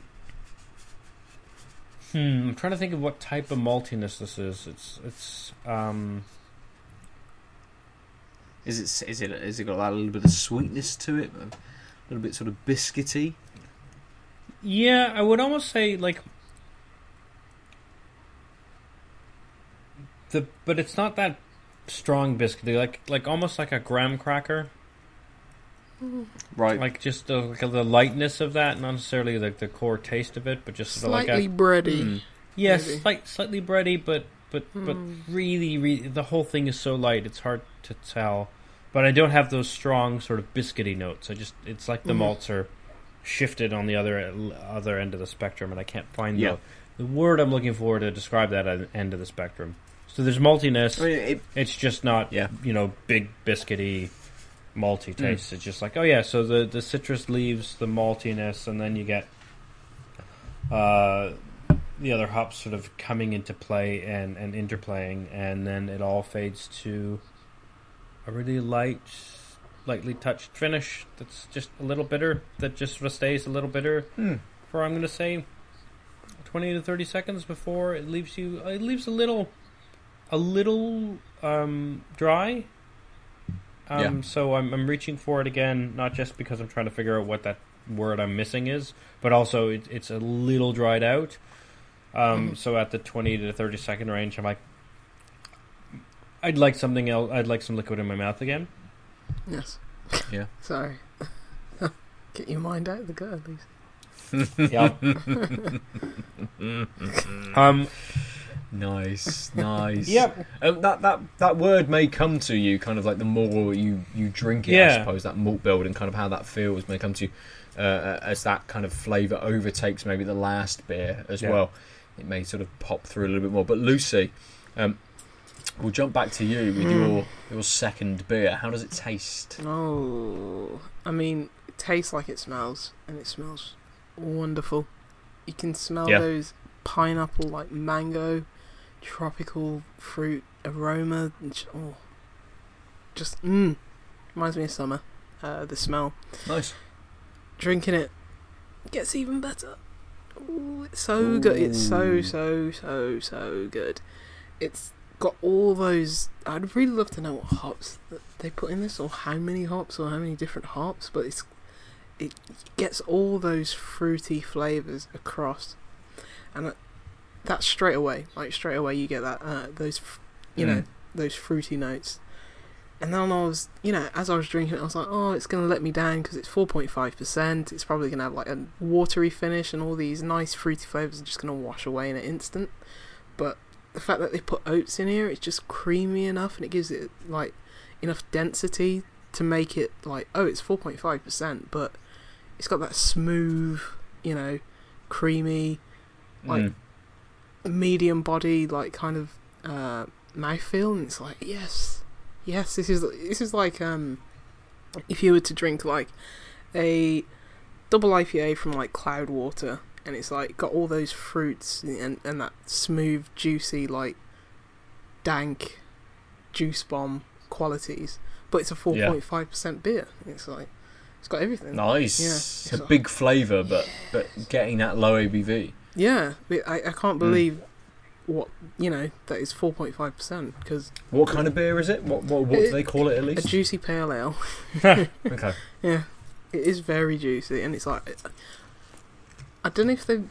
I wish they had more information on this as well about the yeast because if this is their house yeast, then it's absolutely terrific because Mm. it just blends so well with like the hops. Mm. It's Yeah. just fantastic.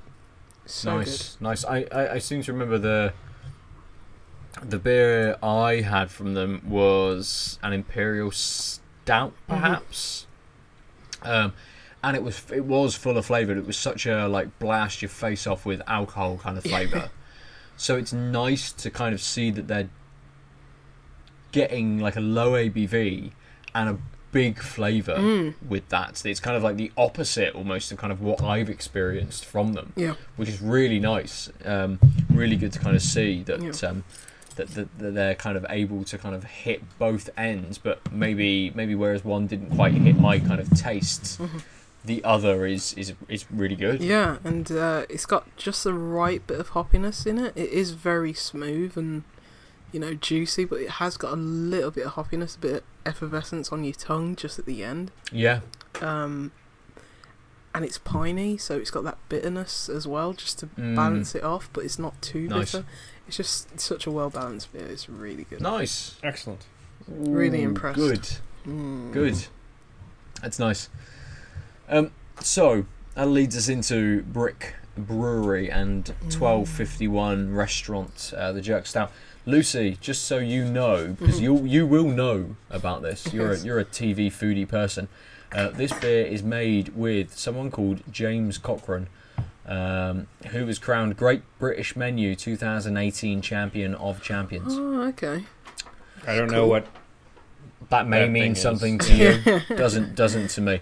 But it's made with his spice blend. Um, so it's uh, it's very Oh, so he's the It's, jerk. Um, No, that's Jamie Well. Oliver. No, it's Steve Martin. oh man, Jamie Oliver is a fucking jerk. Steve Martin's Um, the jerk. Come on now. Oh, Steve Martin. That's true. Steve Martin is the jerk. Yes, yes, yes. Very good. Um, so this is really this is really light. Um, it's got a much wa- much more watery and lighter mouthfeel than the previous beer, but it's um, it's kind of got a um, I wouldn't. It's not a watery kind of beer, at least. Like it dries me out quite quickly, uh, and I think that is probably the the spice kind of mix that's been added to this. So So did he put allspice in this beer? Is there any Well, like, it's- heat it's- to it- it, or anything? I was going to say like there's a little there's a, a little bit of heat to it, not much.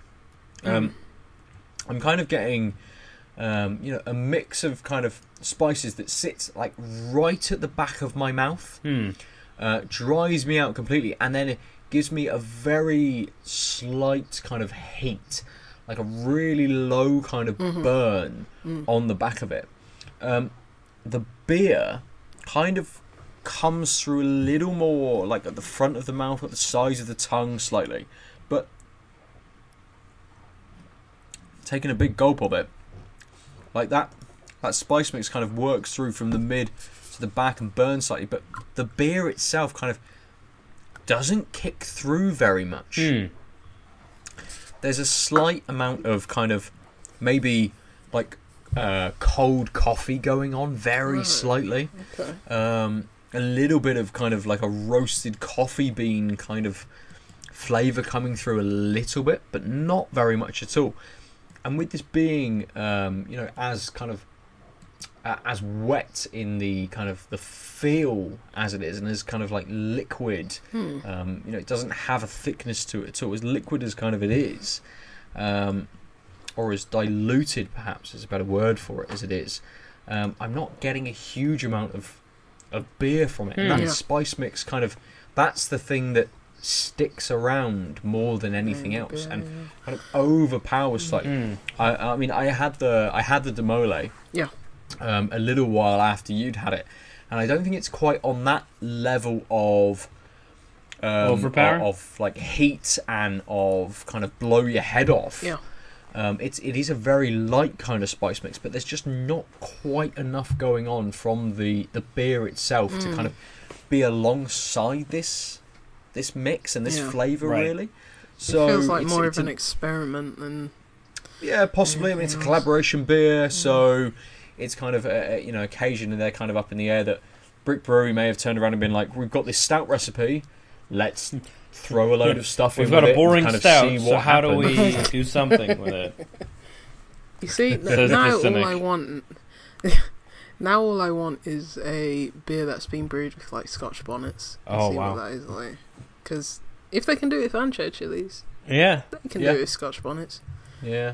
Yeah, that would be nice. But now all I want is jerk chicken. Yeah. God, I don't know, even remember the last time I had jerk chicken. Uh, neither do I. It would have been a, No, it neither do been I, A while ago. Um, No, it wasn't that long. but ago. yeah, it's it's. I mean, probably a few it- months. I don't know. I don't know what. Um, I mean, it's it, the the information on the front says Brick Brewery, twelve fifty one, Jerk Stout. Then it says Peckham Rye, London. Mhm. So I don't know what Peckham Rye Hmm. has to do with it. Whether that is the you know whether it's a rye. Uh, there's there's rye in there somewhere. I mean, it says that there's malted barley and roasted barley and oats in there. Doesn't say anything about rye. I maybe it's maybe the, it's the street they brew on. Hmm. I don't I don't know, but it's very misleading and it leaves nothing into the taste. Yeah, so that's a shame. wary. That's a shame because it's like, you know, that I've never seen a jerk uh, beer before. jerk Yeah. beer. Um, Yeah, just have your jerk chicken and drink a red stripe instead. Goes perfectly well. Yeah. It does actually. Nice. yes, yes. Uh, so they are beers number two, and we move on to Aadil, your segment for the week, I have a segment. And it's now. Hey! Um, it is the left of center of any chocolate orange. Figure out what that means, given that they are spherical, roughly.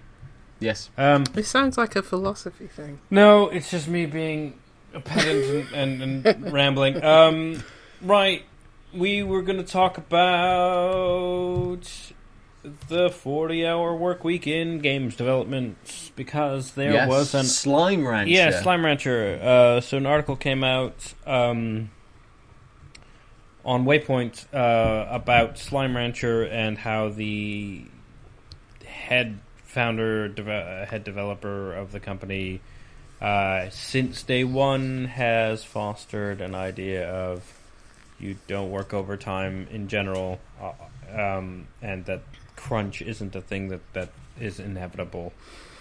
Um, and the Waypoint article, which we'll post to the Out of Lives Facebook. Um, Yeah, I believe it was Patrick Klepek. I think he's um, trying to source many developers. I mean, it was just uh, I don't good work. need to rehash the article, but it was Mm. just it was sort of brought up as this isn't a novelty. The idea that you could just Mm. develop a game on regular work hours, etc.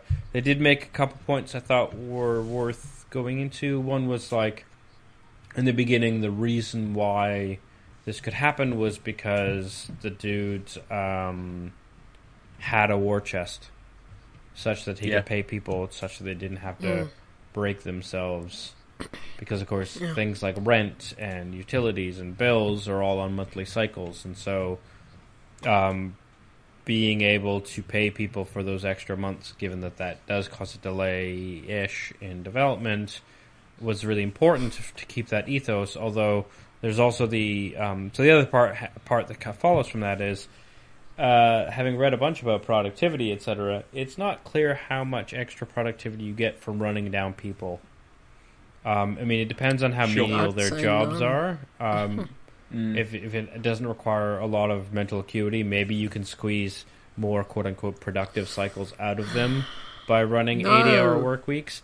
but no, it- that's not I, fair. I Because don't. I, do mind-numbing work, and I like. To I was work going to say, but I, hours. which is what I was about to say is, but I, I think that Three hours a week. but I think that like what counts is uh, that bar is so actually like unattainable. Like everything requires your brain on to a certain extent, and we just pretend like Yeah. it doesn't. Which is what I was going to say. Um, in the sense of like, even if your game, sure is, if your game is mind numb, or if your if your job is mind numbing, it doesn't mean the mind isn't involved. And so, Oh, my mind was involved listening to podcasts. but like like So I- that's what you. this this idea that y- you will I'm if you're in front of the messing you. computer for long enough you will just Mhm. like you will just get more done seems one on the face of it preposterous uh, and two is just a really shitty assumption to premise your company and your fucking profession on um, Give people a set amount of time, shorter hours, and they're like, okay, I will not procrastinate. I will get this done right because I want to leave early. You know. So Um. So yeah. So I wanted to. I I, I saw this on a Facebook group posted. Um. And one of the responses was because the author drew a connection to the um, controversy that happened with Red Dead Two, where people Hmm. were like. By the way, this game really fucked people's lives up right when it came out, and there was a brief pause on and and a few articles on this is bad. We should do this as an industry and as supporters and consumers of the industry, and then everyone went on to talk about Red Dead qualities for months. Yeah. Yeah. Um, and it the- just made me appreciate the game even more, though. yeah. Completely. But I mean, Me- but I would appreciate personally. that game, that total amount of effort, if it was spread out with an extra six months. I didn't need oh to god, have yeah. it like this. but I don't think that's six months worth. I think that's another six years. Yeah, exactly. Um, and Yeah. so I guess what I wanted to sort of touch on was one of these comments was you can't compare Slime Rancher because and its five million downloads without knowing what its profit was, um, and to Red the Dead. of Red Dead. And I feel like Yeah. that comment misses the point. Yeah. No, yeah. I th- I think as you said, Slime Rancher devs they had a war chest, so that's taken into account at the very start of production. That's what. Yeah. Whereas yeah. you know Red Dead, I think that's a company ethos at Rockstar. Maybe Well, I a, mean, it- maybe it- a yes. hangover from like when it was like literally five guys making like GTA One. This is a long-standing company. Those Yeah. you know those kind of work Well, but also the industry has those work doesn't just go practices, so there's no way. Like Oh, unless yeah, you yeah. consciously say, "I'm not going to do that," you're just everyone assumes that's what you're going to do. Ever, including your employees. That's just the assumption. Yeah. So why would you change that? yeah. I mean, it, it- yes, but but we, we we can't kind of you know yes suggesting that the the war chest is an important part, and it is for a small developer. But when you're Rockstar and you've got Take Two backing you, and actually it's Take Two that are funding the wages of your employees, and Mhm. actually Yeah, the war chest they've is got there. multiple projects out. Oh they've yeah. got yeah. they've got multiple A- inline absolutely. of revenue coming through. Yeah. Their war chest exists as well. Oh, It's yeah. not you can't just kind of say like, well, Mhm. you know, these are these are two different. I've just pulled my headphone out. I won't be able to hear. you. Um, Ben sucks. these are two He's the worst. things. You know, Fucking they hate both you. Have, they oh, I both have- pointed. He's gonna know. they both have the. They both have that kind of like that war chest. It's Yeah. not two Absolutely. kind of separate kind of Well, I think- examples. yes, the scale is quite different, but Yeah. yeah, I think the argument wasn't Yep. that the war chest was unfeasible. I'm just saying that's that's just one thing. yeah. I mean, Mm. it's like bringing it back to Red Dead. It's like they overscoped that game. It's like we want everything Yeah. in this game. As an indie developer, you can't do that. Yeah. And that's so That's even though they thing, had the war actually. chest, like rocks. Absolutely. Because you know Well, most games are bloated at this point. Well, and and just Slime filled with too much stuff. from my brief um, research, and by that I mean I went on Steam and saw that there was like a bunch of DLC. Like, Mm. that's how you deal with added features. You add them. Yeah. Um, Yes, add and, them and later so down one the of the line, things yeah. I think that sucked If it sells um, well enough. based on hype cycles and um, what the ideal version of the game is and what the published one. So we go back to our favorite um, uh, No Man's Sky. If they had Man's said to hit our release date, we won't have multiplayer. We'll have X, Y, and Z, and our plan is to release what they basically did. That would have been totally different. Mm. I Um, still have like The perception Yeah, yeah. behind it would have been But- very but I different. think- yes. as as a um, both on the community and the development side, like uh, the industry has to come to terms with. There will always be a trade off with getting it out on time and getting the features you Mm. hoped for.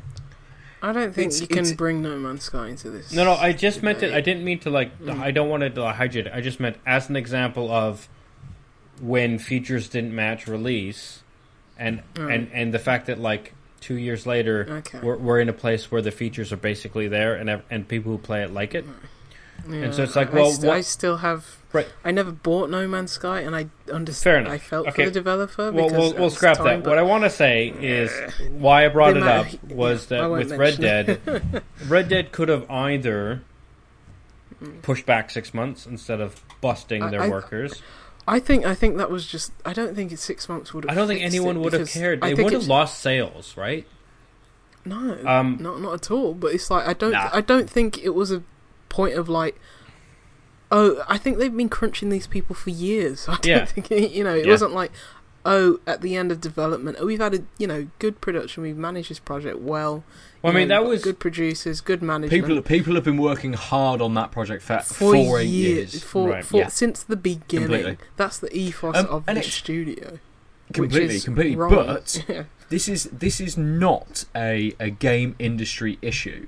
It's Mm. not just a was game industry It's particularly issue. bad in the game industry, but you're right. It, it's yes, Well, you yes, you say that, nice. but until you work in architecture, Hmm. You will understand that it is not just a Yeah, game fair. industry issue.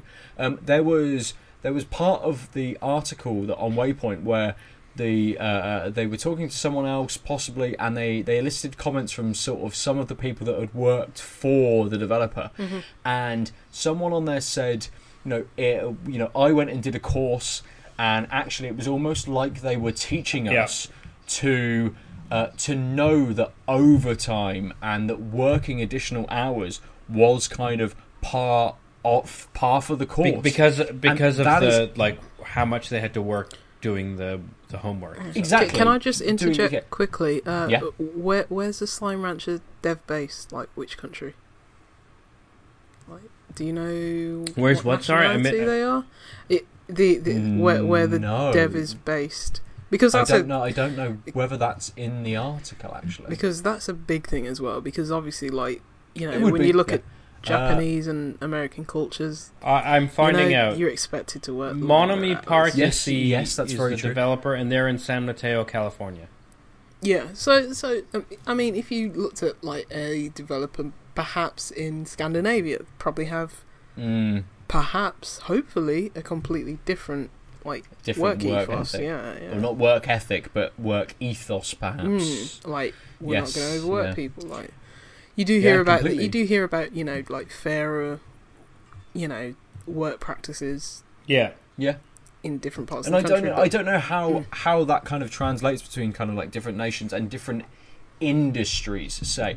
But at least for me, uh, going through architectural edu- education, we were, um, you know, we didn't just do like a university course where you came in for a few hours a week, you did a couple of lectures. We were in eight thirty till I don't know eight thirty, right. 10 o'clock at night I'm glad I going didn't to do the studio to do design work that was kind of uh, encouraged that you would stay after hours that you Mhm. would do your design work that yes you had your kind of your 40 hour uh, sh- like Schedule, timetabled week but actually you'd be doing an extra 20 hours at home as well on all of these Right. projects. Uh, uh, and they were kind of alluding to that this is what the industry is like. And the jobs that I have worked in architecture have been very much I was I was called up on it after I after Evelyn was born.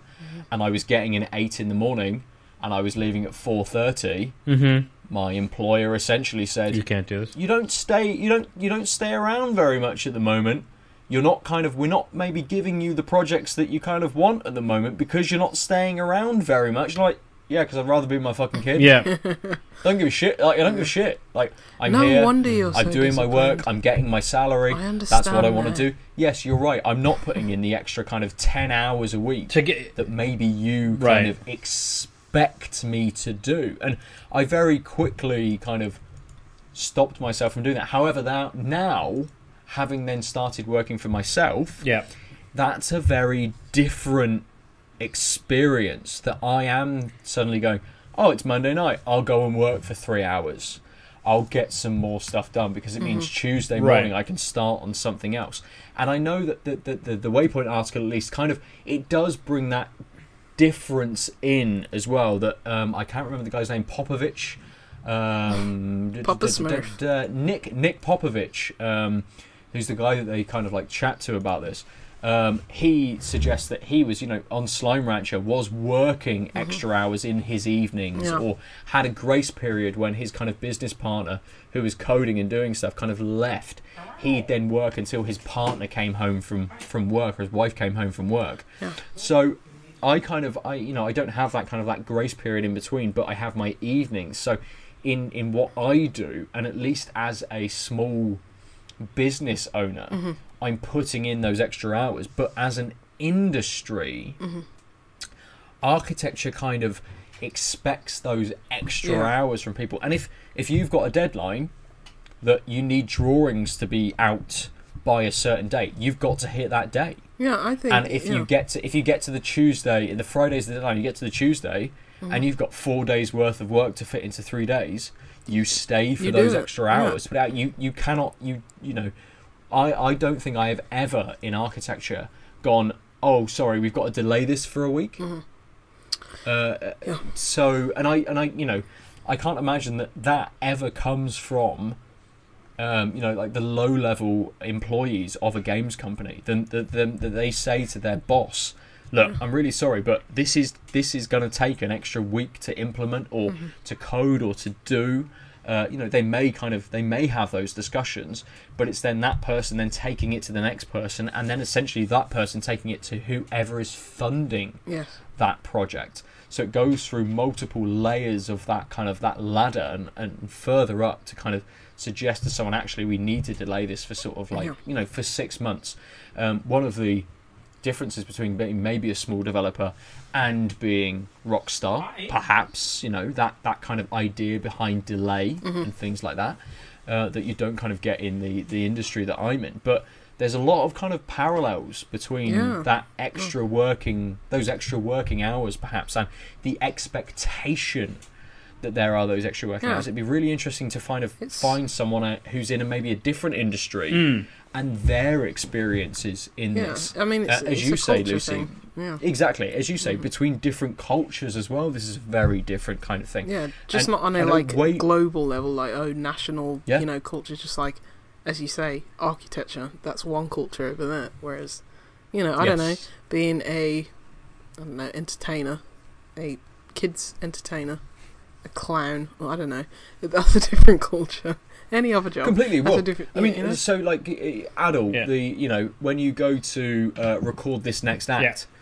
the people that perform are on a completely different schedule to uh, uh, kind of what we would assume is kind of like a standard office hours working Yeah. week.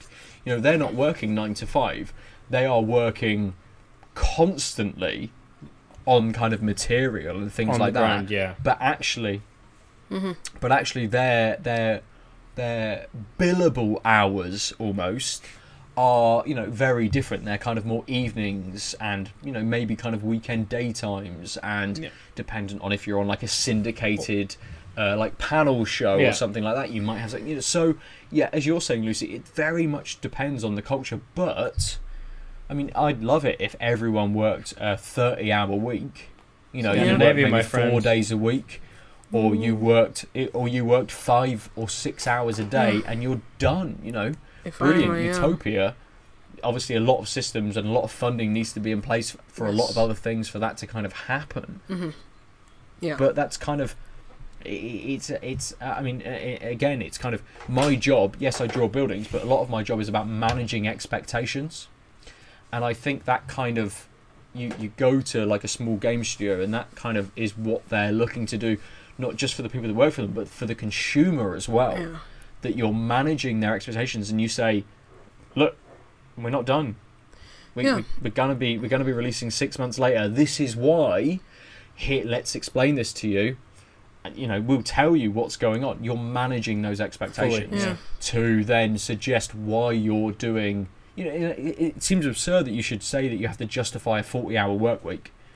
I, I'd im- yeah, I- I'd imagine in something like a you know creative space in terms of like game Mm. development or something like that. It's easy to give people the autonomy. It's like you are in charge of like I don't know the art design or the programming and stuff like that. And this is, you know, you can very much define those different aspects of the Yeah. job, and it's like Yeah. you take ownership of this. You have autonomy over this.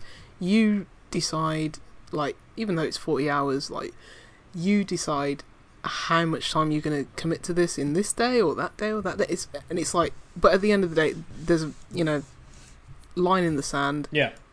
you know pole on the horizon it's like we need that done that's that's a deadline whereas in something like you know any other culture like say if you're working for a you know in a corporate culture it's like you're just a little cog in the machine it's like you don't really see the point and it's like people maybe yeah. prefer to procrastinate and this and like that. But it's also very exploitable in the games industry or like a creative space. It's like okay your work is very noticeable. You're Mm. responsible for this so maybe you should work overtime. So i think it can go both ways. Like i think people will be happy to you know say like stake a claim it's like this is my work. This is Right. what i did but Yeah, you know it's, yeah, it's, but it's very it's, it's such a difficult thing to even it is it is about, completely yeah. and again i come back to that idea of uh, uh, of managing expectations that what you should be in your role is comfortable enough to say to somebody look you want me to do this in two days and actually it's going to take two and a half days yeah and sure, I can explain to you why it's going to take two and a half days. And yes, okay, there may be someone with more experience than me that's going to take them two days, but I'm the one here doing it, and I just I just need this extra half day mm-hmm. to ensure that it's going to be as we want it to be. That in six weeks' time, we're not going to have a playable build of something. And there's this bug based on what I've designed because I haven't had enough time to be able to do it yeah but you need managers in place Yeah, yeah, that's you the thing. that yeah. people feel comfortable going to you Yeah. need that that that kind of environment that people are very happy to be like look i just i just need an extra couple of Yeah. hours because just to be able to get this out and then for not for them to not then say okay sure those two hours come after 5.30 yeah. Yeah. But that's They're- the thing. your It's hours. like game development. You can have like the best management in the world. It's like, yeah, yeah, we, we've all we've already like took this into consideration at the start of the project, and we've yeah you know said this and that. It's like, oh, but the publisher actually wants this build done by then. Oh, the complete build just crashed one day. Oh, actually, we had everything, you know, on target, but because of this weird bug that nobody could ever see coming, you know, we've got to work overtime. Or it's like, oh, this engineer has gone off to I don't know Japan to work on some other game.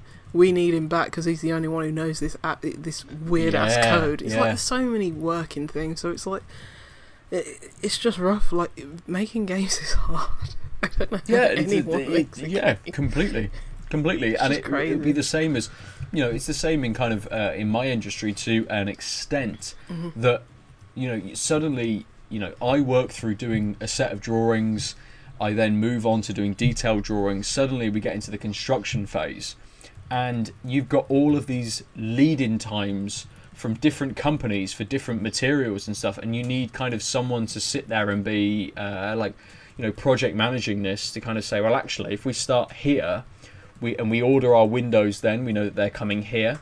And actually we're ready for windows a day before that. And we need all of our you know the the kitchen is going to turn up here and we're ready for the kitchen at this day. It it's kind of I mean, you never, uh, in construction at least, sticking to that timetable is unheard of. There will always be delays, there will always be extras, there will always be things to do. And it's just understanding that that happens. Yeah. That you need that contingency space, that you need those extra hours, that extra day to be able to do those things. Um, But those extra So- days and hours, it means like you know maybe gutting some things like that costs a lot. And when of you're- money exactly, and when like, you're- when, you when you're kind of, external um, factors like when your boss, as such, or the, at least the person who is paying the money, is someone kind of slightly removed from the process of that happening, the publisher. that then adds an extra difficulty to it. Um, but it's it's you know getting back to kind of the, the the idea of like the 40 hour work week at least or producing what they did in the 40 hour work week uh, within the article they you know they pushed back their kind of early access release because they obviously understood that they needed that extra time to be able to do these Yeah. things um, it wasn't it wasn't saying right we've got this time we've got to do it in this time that's it we you know otherwise we're fucked it's them going sure we need that bit of extra time we're going to take that hey Yeah. everyone we're going to take this extra time you know please understand if you don't understand you know we know that you're going to go somewhere else perhaps but consider us maybe Yeah. you know when we do kind of come out and But it's like if they didn't have that war chest, what if it was like, okay, we've Yeah. we've done everything right yes, so far. it, You know, we need to launch on Steam this date because we don't get a payment from Steam until like a few weeks after. Right, but that's We're just gonna have business to literally planning, right? shut. Yeah, It but business planning, yes. I mean, even so, like it's even having an the, be- understanding- even the best having- laid plans can just go awry in games completely yeah of course they can That's the thing. but it's all about yes you might have a war chest but it's all about having an understanding publisher Yeah. or a, a, an understanding producer who is yeah, funding or a whatever the project. so uh, if we if we extend it across to other areas of development yeah it's it's publisher it's vc investor it's backer whatever those people are it's understanding that like we all know the best laid plans so let's not pretend that the plan i came up with five years ago is going to work out, out without a hitch um, part two of that is if you don't have good buffers written into your plans, it's a bad project plan. I know. I used to work in project Yeah, management. yeah. Like the the one of the problems we have is that people don't put these buffers in because there's pushback because everyone should just work optimally, which is impossible. But that's like Completely, but that's this yeah. like un, un um, acknowledged like assumption or requirement. I can't tell. It's somewhere in between the Mm. two.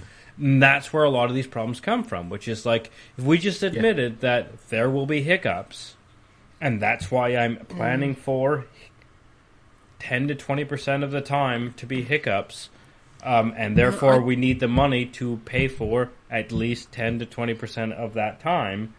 Things will be Mm. problematic because we'll run out of money, and then what do we do? Oh, well, all we can do is I'm going to run out of money next month, so you better work double this month because I need you to get the thing out.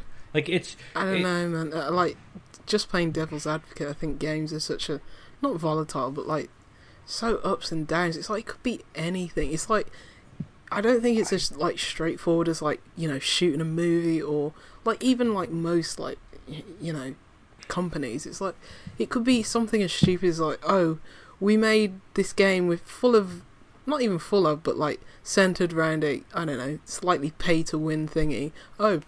Star Wars Battlefront came out two months ago, yeah, but and the- they got torn to shreds about it. We have to gut and change the whole yeah progression but- system but- in our game. It's Yes, just like, so that you can't plan for that no, you you, you plan for unforeseen things. You say oh yeah, but no, no. There, there's a you know, difference for planning for the answer I mean, to uh, a question is, and planning yeah. for the question coming up. You can plan Yes. for the question coming up. There will be unforeseen things. So even though we think we have a good handle on all of the nooks and crannies of the game and where the development might get hitched up, that will add 20% to our plan, uh, time to our plan. Then you add another 10% or 20% to that because you're like, I haven't planned for all the things. That's what I think if it was as easy as you're saying, it's no because the problem is things would go. no, but the it- problem but is that your of- backers, but- your but it is, investors, it is. the- your bosses, everyone's pushing Mm. against having that buffer because 80% of the time that buffer might not be used. The point is if you don't plan for that buffer, you're fucked without it. And I think people have been So- developing games long enough to know that they need that buffer, but things still go to crap anyway. Yeah, yeah. I mean, It's like you- because you kind of- people have been developing games as the managers and uh, you know producers and like that for years. it's the countervailing Yeah, pressure. and things I mean, still go right. but but Still you bring right. it back to you bring it back to kind of like my industry and there are you know you go into something like an RIBA contract with somebody that very specifically outlines where uh, where an issue would be on the client or on the contractor. So if you're doing a construction project and you have two weeks of torrential rain, there's nothing you can do about that. There's absolutely nothing you can do about it. But it, it, it kind of, you know, you might be building in the middle of the summer and it hammers down with rain for a week. Completely unexpected. But but you say it's have to- unexpected, there but is a that's contingency something in in that's something in your sphere where it's like, yes, this is obvious that we have to, you know, account Yes, for that issues, but problems, but th- Mm. and that's fine. But you have to then so uh, built into contracts. You know, if you don't have the information, if suddenly you dig down underground and you find human remains, that shuts a site down. No, no, it's a, this is a big thing. This is a big thing in construction. That shuts a site down. That shuts a site down for a long time. But it's built into contracts that everybody understands that Mm-hmm. this is a delay and that no one is culpable for an issue with this that it needs to be investigated that the police have to come out that the the the the the, the, uh, the kind of the studies into it have to be done that it's not the contractor's fault it's not the client's fault that you have to have that extra time Yeah. to be able to then add on to the end of like a contract period because that happened and you have no Yeah. uh, yeah, you know you you've got no say over that you've got no uh, you've got no actionable Mm. kind of uh, you know way of uh, of going about that you just Yeah. have to wait until it's dealt with I'm not So saying that the industry's into stuff prob- problems are like. Of course, there could be better management, and a lot of the time, it's like yes, that is a big part of why these things happen and why yeah you know people are doing crunch and stuff like that because poorly managed projects, and it's like Yeah. Slime Rancher, good but not catch-all, you know, example for for Yeah, everybody. yeah. But it's like, you know, sometimes it's just like, mm, what are you gonna do, man? You Sure. didn't see that Yeah. coming on the horizon, and it, I don't think it's all just down to bad management.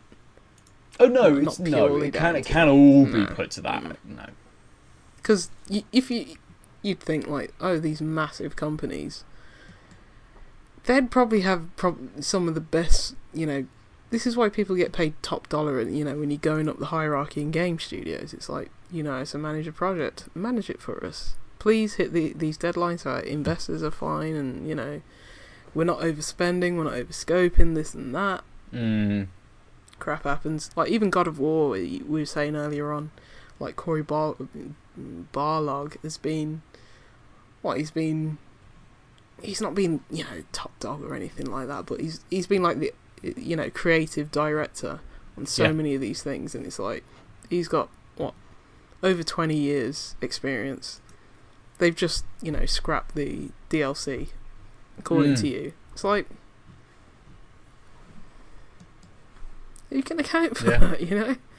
oh yeah, completely Yeah. and I'd imagine that they'd have, you know, they have some sunken cost into that as well. That people Hmm. have been exploring it enough that they've suddenly gone, "Hey, let's just let's just cut this." We've got we've got to a point now where actually we're we're we're spending a lot more money on this than we're ever going to kind of uh, Yeah. not that we're ever going to make back. That it's it's it's we've got to a point in our planning on this where Yeah. actually it's it's far too large for kind of what we want to do without then affecting other projects possibly. Yeah, and I think that that's kind of know? yeah, completely. That, that's part of affects that's part of management, though, isn't it? It's Mhm. knowing when to um, to say, "Hey, here's a feature we want to implement." There's no way we're gonna Mhm. be able to put that in. And again, going back to what we were talking about kind of earlier, added features to something that you go, actually, now we've made a load of money from the initial release of this, we can we we've got that Yeah. we've got that to be able to say, look, you two just work on this for the next two weeks, and then get that feature added. Yeah. Yeah, that's always Uh, cool to know, see when like these small It is, it is cool. developers to are like, Not optimal Yeah. for most kind of like developers. They want to have a fully realized uh, uh, product put out there. But no, just like Yeah. like people like uh you know Yacht Club like who did Shovel Knight. It's like okay, we got a buttload of money. Let's just put out free DLC. Hollow Knight the same. Yeah. Celeste is coming out for free. DLC drop. Uh, I think you know sometime soon. It's, it's just good to see. But um, Mm. on the back of this conversation, I would just like to say I think Mm. I think the developer's called Forgotten Key. They did Okay. uh, probably not a game you've heard of. Um, I think it's called Air. It's spelled A E R. Hmm. Oh no. Uh, I was going to say, don't cast Memories of- aspersions on me. No, I've got no idea. Yeah. I don't know what that it's is. called Air. and It's got some subtitle like Memories of Old or something like that. And they, they, they recently said like, look, we had a good run. We've gone under. You know, we had two prototypes of our new games. Hmm. They look really cool. We're gonna release them on like itch.io for free. Really? This is what could have been. it's just like yeah, peace out, bye. And it's like, Wow. Mm. Okay. yeah, it's like I mean, I mean, that, but that's it's nice that they're sharing, but that isn't yeah. that un, it's, It's- not that uncommon. Like, it, it- failed It- startups it- exist all over the world, and video games are Sure. not an exception. Um, Mm. Oh, and like, I get that it sucks that these we, could have. we been, just don't hear about it in this industry. Yeah, and so I think that that's a- much, Yeah. which is a shame. Yeah. Wh- But- what why I was bringing it up is because I think it's great that they're saying, "Hey, shit, we had something Yeah. good going, but we can't do it anymore. So here's Yeah. I love it when well- developers lay it all out. yeah, because Yeah. like uh, one that probably will mean that they'll be hired to uh, some team on some other developer because Mm. they've shown promise. Two, those ideas aren't just left in the vacuum, and I think that's Yeah. Completely. super yes. important. Yeah. Was it? I, I think two tribes were like, you know, we had a good run. It was cool, but we're out. Screw it. It's not like they were out of business or anything, but they were like, nah, I'm good. Yeah, And it's Yeah. you know like There's I o- think there's only so far you releasing, can go like sometimes, remasters right? of Toki Tori. Yeah. yeah. Yeah. Uh, yeah, but it's. I just remember the last game. I can't remember what it's called. It was like a shoot 'em up, like a bullet hell shoot 'em Mm. up, and they were just like, "This is our, this is our last ditch attempt. This is this is our last last hurrah. Buy it if you But want it's to." like, but it's um, like cool. So it's like Housemarque, isn't it?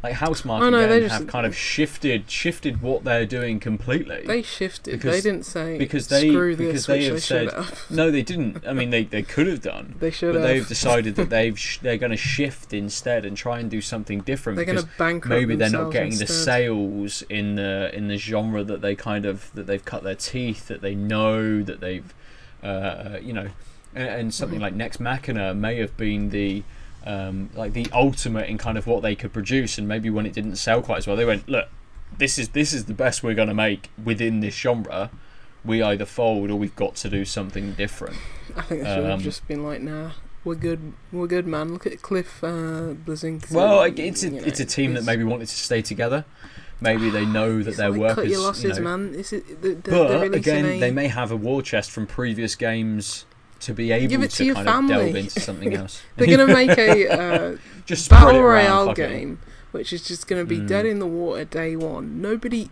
It's not even that nobody cares. People are actively against it as well because they know what Housemarque. They that's like a seal of approval. Oh, you're gonna do a cool arcade game. People are Mm. not only just like nonchalant about it, like I am. People are actively against it, which is Yeah, I think some are. I Yeah. fear for them. Well, we'll see. Yeah. We'll see. Uh, I know they've done a lot of betas Yeah. um, and alphas and stuff kind of recently for Yeah. Stormdivers, but Uh, uh, another we'll kind of see that. I think this year Yeah. maybe. Yeah, But like knows? like another like another few uh, indie devs, Tale of Tales. Uh, this was like 2015. They said that their game Sunset was a flop, um, Mm. and the guy who made Where the Water Tastes Like Wine. Oh he- yeah, yeah. He said like, look, the game just didn't sell. really. You know, yeah, Mm. that was early last year as well. Yeah. Um, Good Shepherd Entertainment. No, that was the publisher. Dimbulb Games. yeah, the guy he used to he he worked on uh, Gone Home, I believe. Really? Made his own game. Yep. It's like it looked interesting to me, but the reviews were mixed, so Mm. I didn't buy it, which is you know also part of the problem. It's like he was like didn't sell. yeah, Yeah. yeah, poor sales. That's Just, it. just, just kills you. Mm. Yeah, completely. yeah, it's good. Um, I think that's probably a good place for us to finish. Yeah, yeah, on a this week. depressing note.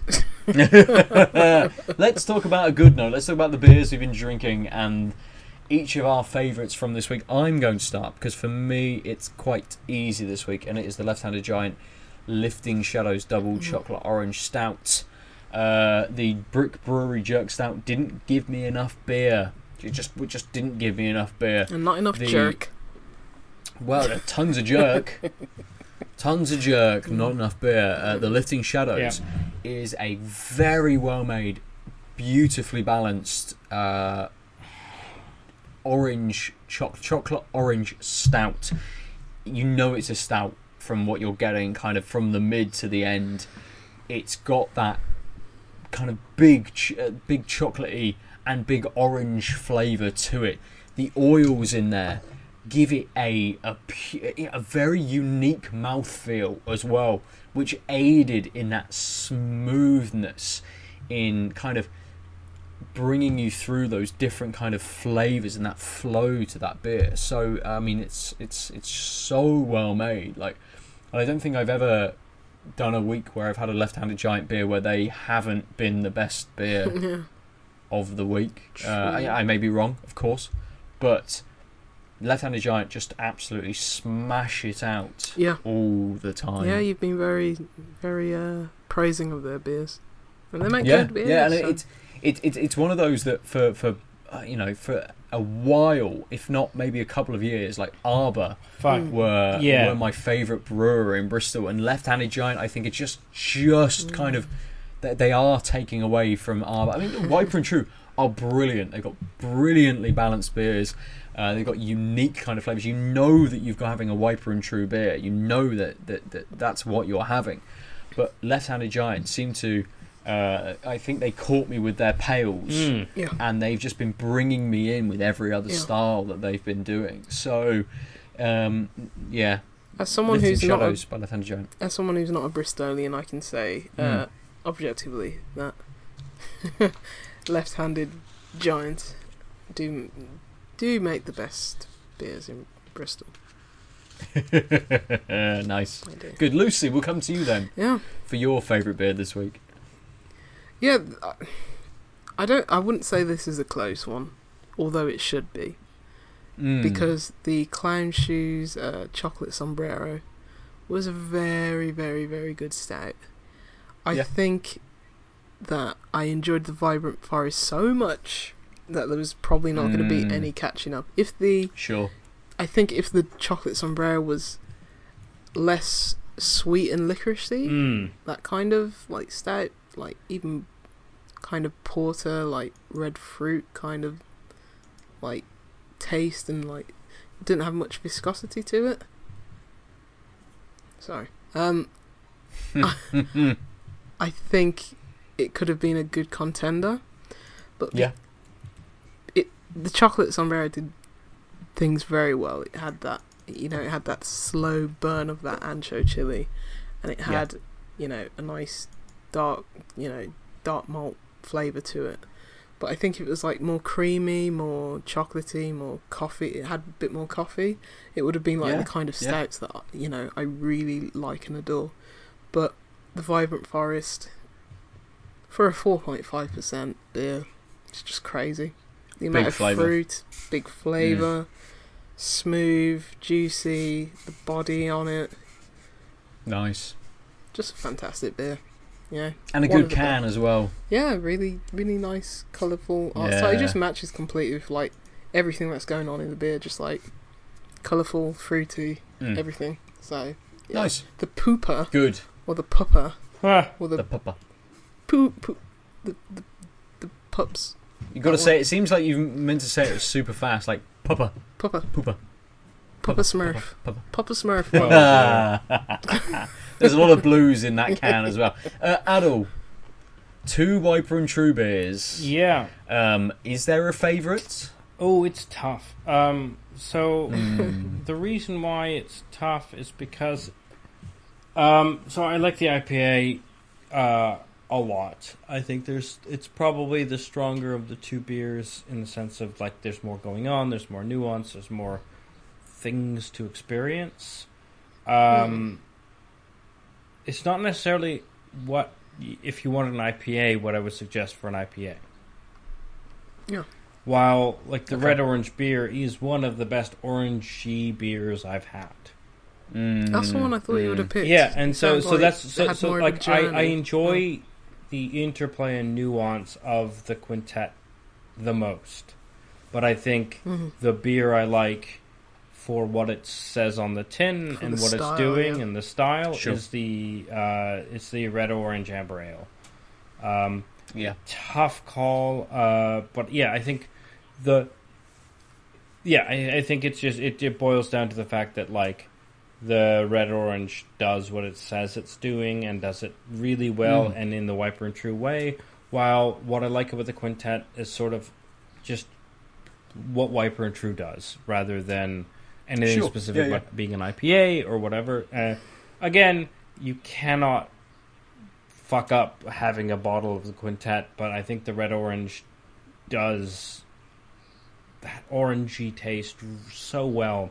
The fact that you get those Mm. like small orange, sweet, tart, sort of clementine, mandarin tastes, um, sort of in the mid taste, and then in the uh, finish you get more of a standard orange. Is such a good interplay.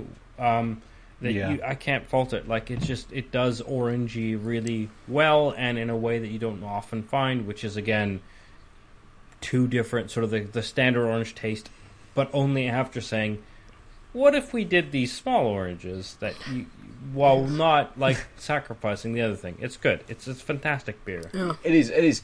Um, um, Red Orange is one of my favourite Wiper and True beers. It's it's the beer after we finished recording last week that I Mm. went and grabbed uh, when we continued talking after after recording last week.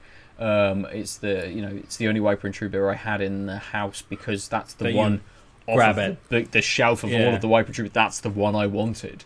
Um, so so yeah, so I it's think a, it's a very yeah, well. What I would beer. say is, if I wanted someone who was a beer snob to like understand what we mean by like nuanced and subtle wiper and true, I might give them a quintet.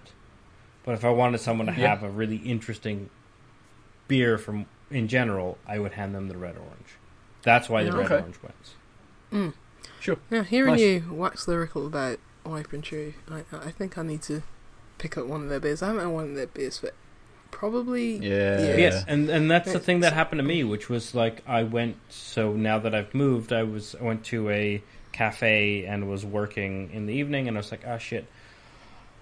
I need a break. It's like eight. Maybe I'll just grab a drink and see if I can like write notes on what I want to do. 8 a.m. Yeah, Yeah. yeah, of course. uh, uh, and in the in the fridge was Wiper and True, and I was like, oh shit, I haven't had one of these in ages because one of the problems of this podcast is if I've had it, I don't repeat Mm. it Yeah. Sure. unless it's like a standard thing at a place. Yeah. Um, and I was like, cool, Yeah. I'll have that. And then I was like, "Oh, I fucking forgot how much I love this. Like, even though every time I've talked on the podcast about how much I love the nuance and subtlety of this brewery, I don't seek it out because there's always something new.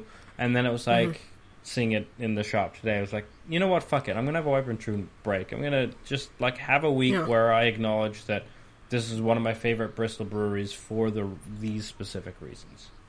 Yeah, Mm. because it's Nice. like you always want a brewery with so much like ta- obvious talent on show to like make new things, but if their bottom line's doing well for them, then you can't complain. But Yeah. um, what I think we should do, what I've Mm. heard on the Twitter sphere oh.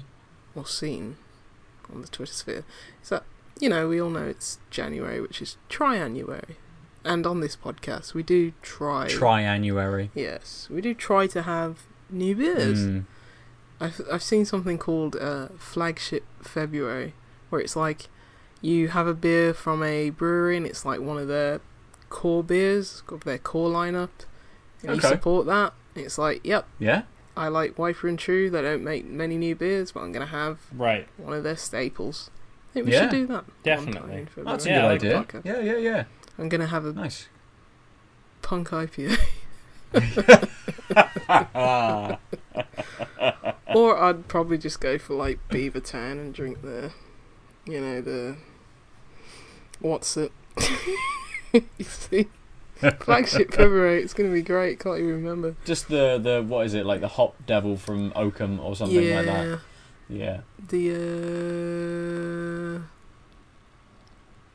Can't remember. Neck oil. That's the Oh, one. I really yes. like the Ooh, neck Yes. oil. ooh. Yeah. Nice. Or the nice. Good choice. Lupuloid Good choice. or Gamma ray. like that. Gamma, ray. yeah. I mean, Yeah. Um. So there are beers. Mm. There are discussions on games in the industry this week. Uh, if you want to get hold of us, all of us together, go to outoflives.net, comment on any article, any podcast, anything you like. We'll talk to you about beer on them. Who gives a shit what it's yeah, about? we're definitely Um, this on top of the website that when comments happen, we all are just like, oh yeah, that one happens to be obscurely referenced tanked up. We're gonna respond definitely. Exactly. Exactly that. We get notified about them, so it's fine. Um, or you could talk to us on Twitter at tanksup underscore cast or even us tankupcast at gmail.com. You can get me at Nova underscore 47 almost everywhere. Aadil, you are at the Omniarch everywhere except Twitch, which doesn't matter. Lucy, you are Juicy Loose 9. I love the clicking. You are Juicy Loose 9. Again, almost everywhere. Everywhere. Everywhere. She even bribed Nintendo, and you can find her on Switch as uh, as Juicy Loose Nine. Spoke to Reggie himself. Yeah. You're like, sort it That's out. Reggie. Sort it out. slid into his DMs and Yeah. was just like, "Look, just needs to happen, mate." Yeah, Come and on." make a Do two it now. another 2D Metroid game put on Switch. While I'm here, While I'm in your DMs. nice. Uh, so for another week, we have been tanked up. Goodbye. Oh, uh, I was gonna say a thing. I oh! fucking forgot now though. I didn't. I didn't allow anyone to plug anything. I know just you barreled it. through, and I was like, I'll just throw a thing at the end, and I totally forgot what I was going to say. Um, uh, join the have to wait till Facebook group. week then, oh, check us out on Spotify. We looked at the numbers. Um, Instagram. oh, that's the thing. Thank you. Yeah, yeah. I was going to say. We're millennials. Um, I've taken pictures of the two beers I've drunk, um, and I will post them on the Instagram as as promised. Uh, I'm sure you guys forgot and didn't notice that I was doing the take a picture motion throughout the podcast. I saw. I did see. oh, I didn't. Yeah, that's what I thought. Um, yeah, didn't um, we joined Instagram because we thought um, it might be useful for those of you who don't watch the stream to at least see what the beers look like when we describe them. Uh, uh, that's all we've got. We don't know if this experiment's going to do anything, but it's a thought we have. no, no, no. This is just one more step till we get on Tumblr. I mean, Tumblr's now, dead, mate. yeah, No more now boobies. now that Tumblr dead. We'll, has, we'll revive yeah, it now that Tumblr has no with sexual content, suggestive pictures I guess of. Uh, all people can be do is like, well, alcohol's technically like adulty, so that's allowed. yeah, that's it. We move from move from boobs to alcohol. Yeah. It's fine. well, that's what you know those becomes. beers that have like you know saucy ladies on on, on the labels. We'll post that. Um, yeah. that's it. Awful sexist beers. Yep. So anyway, But um, that's it. Yeah, we, we're on things. Um, that's that's what we're doing.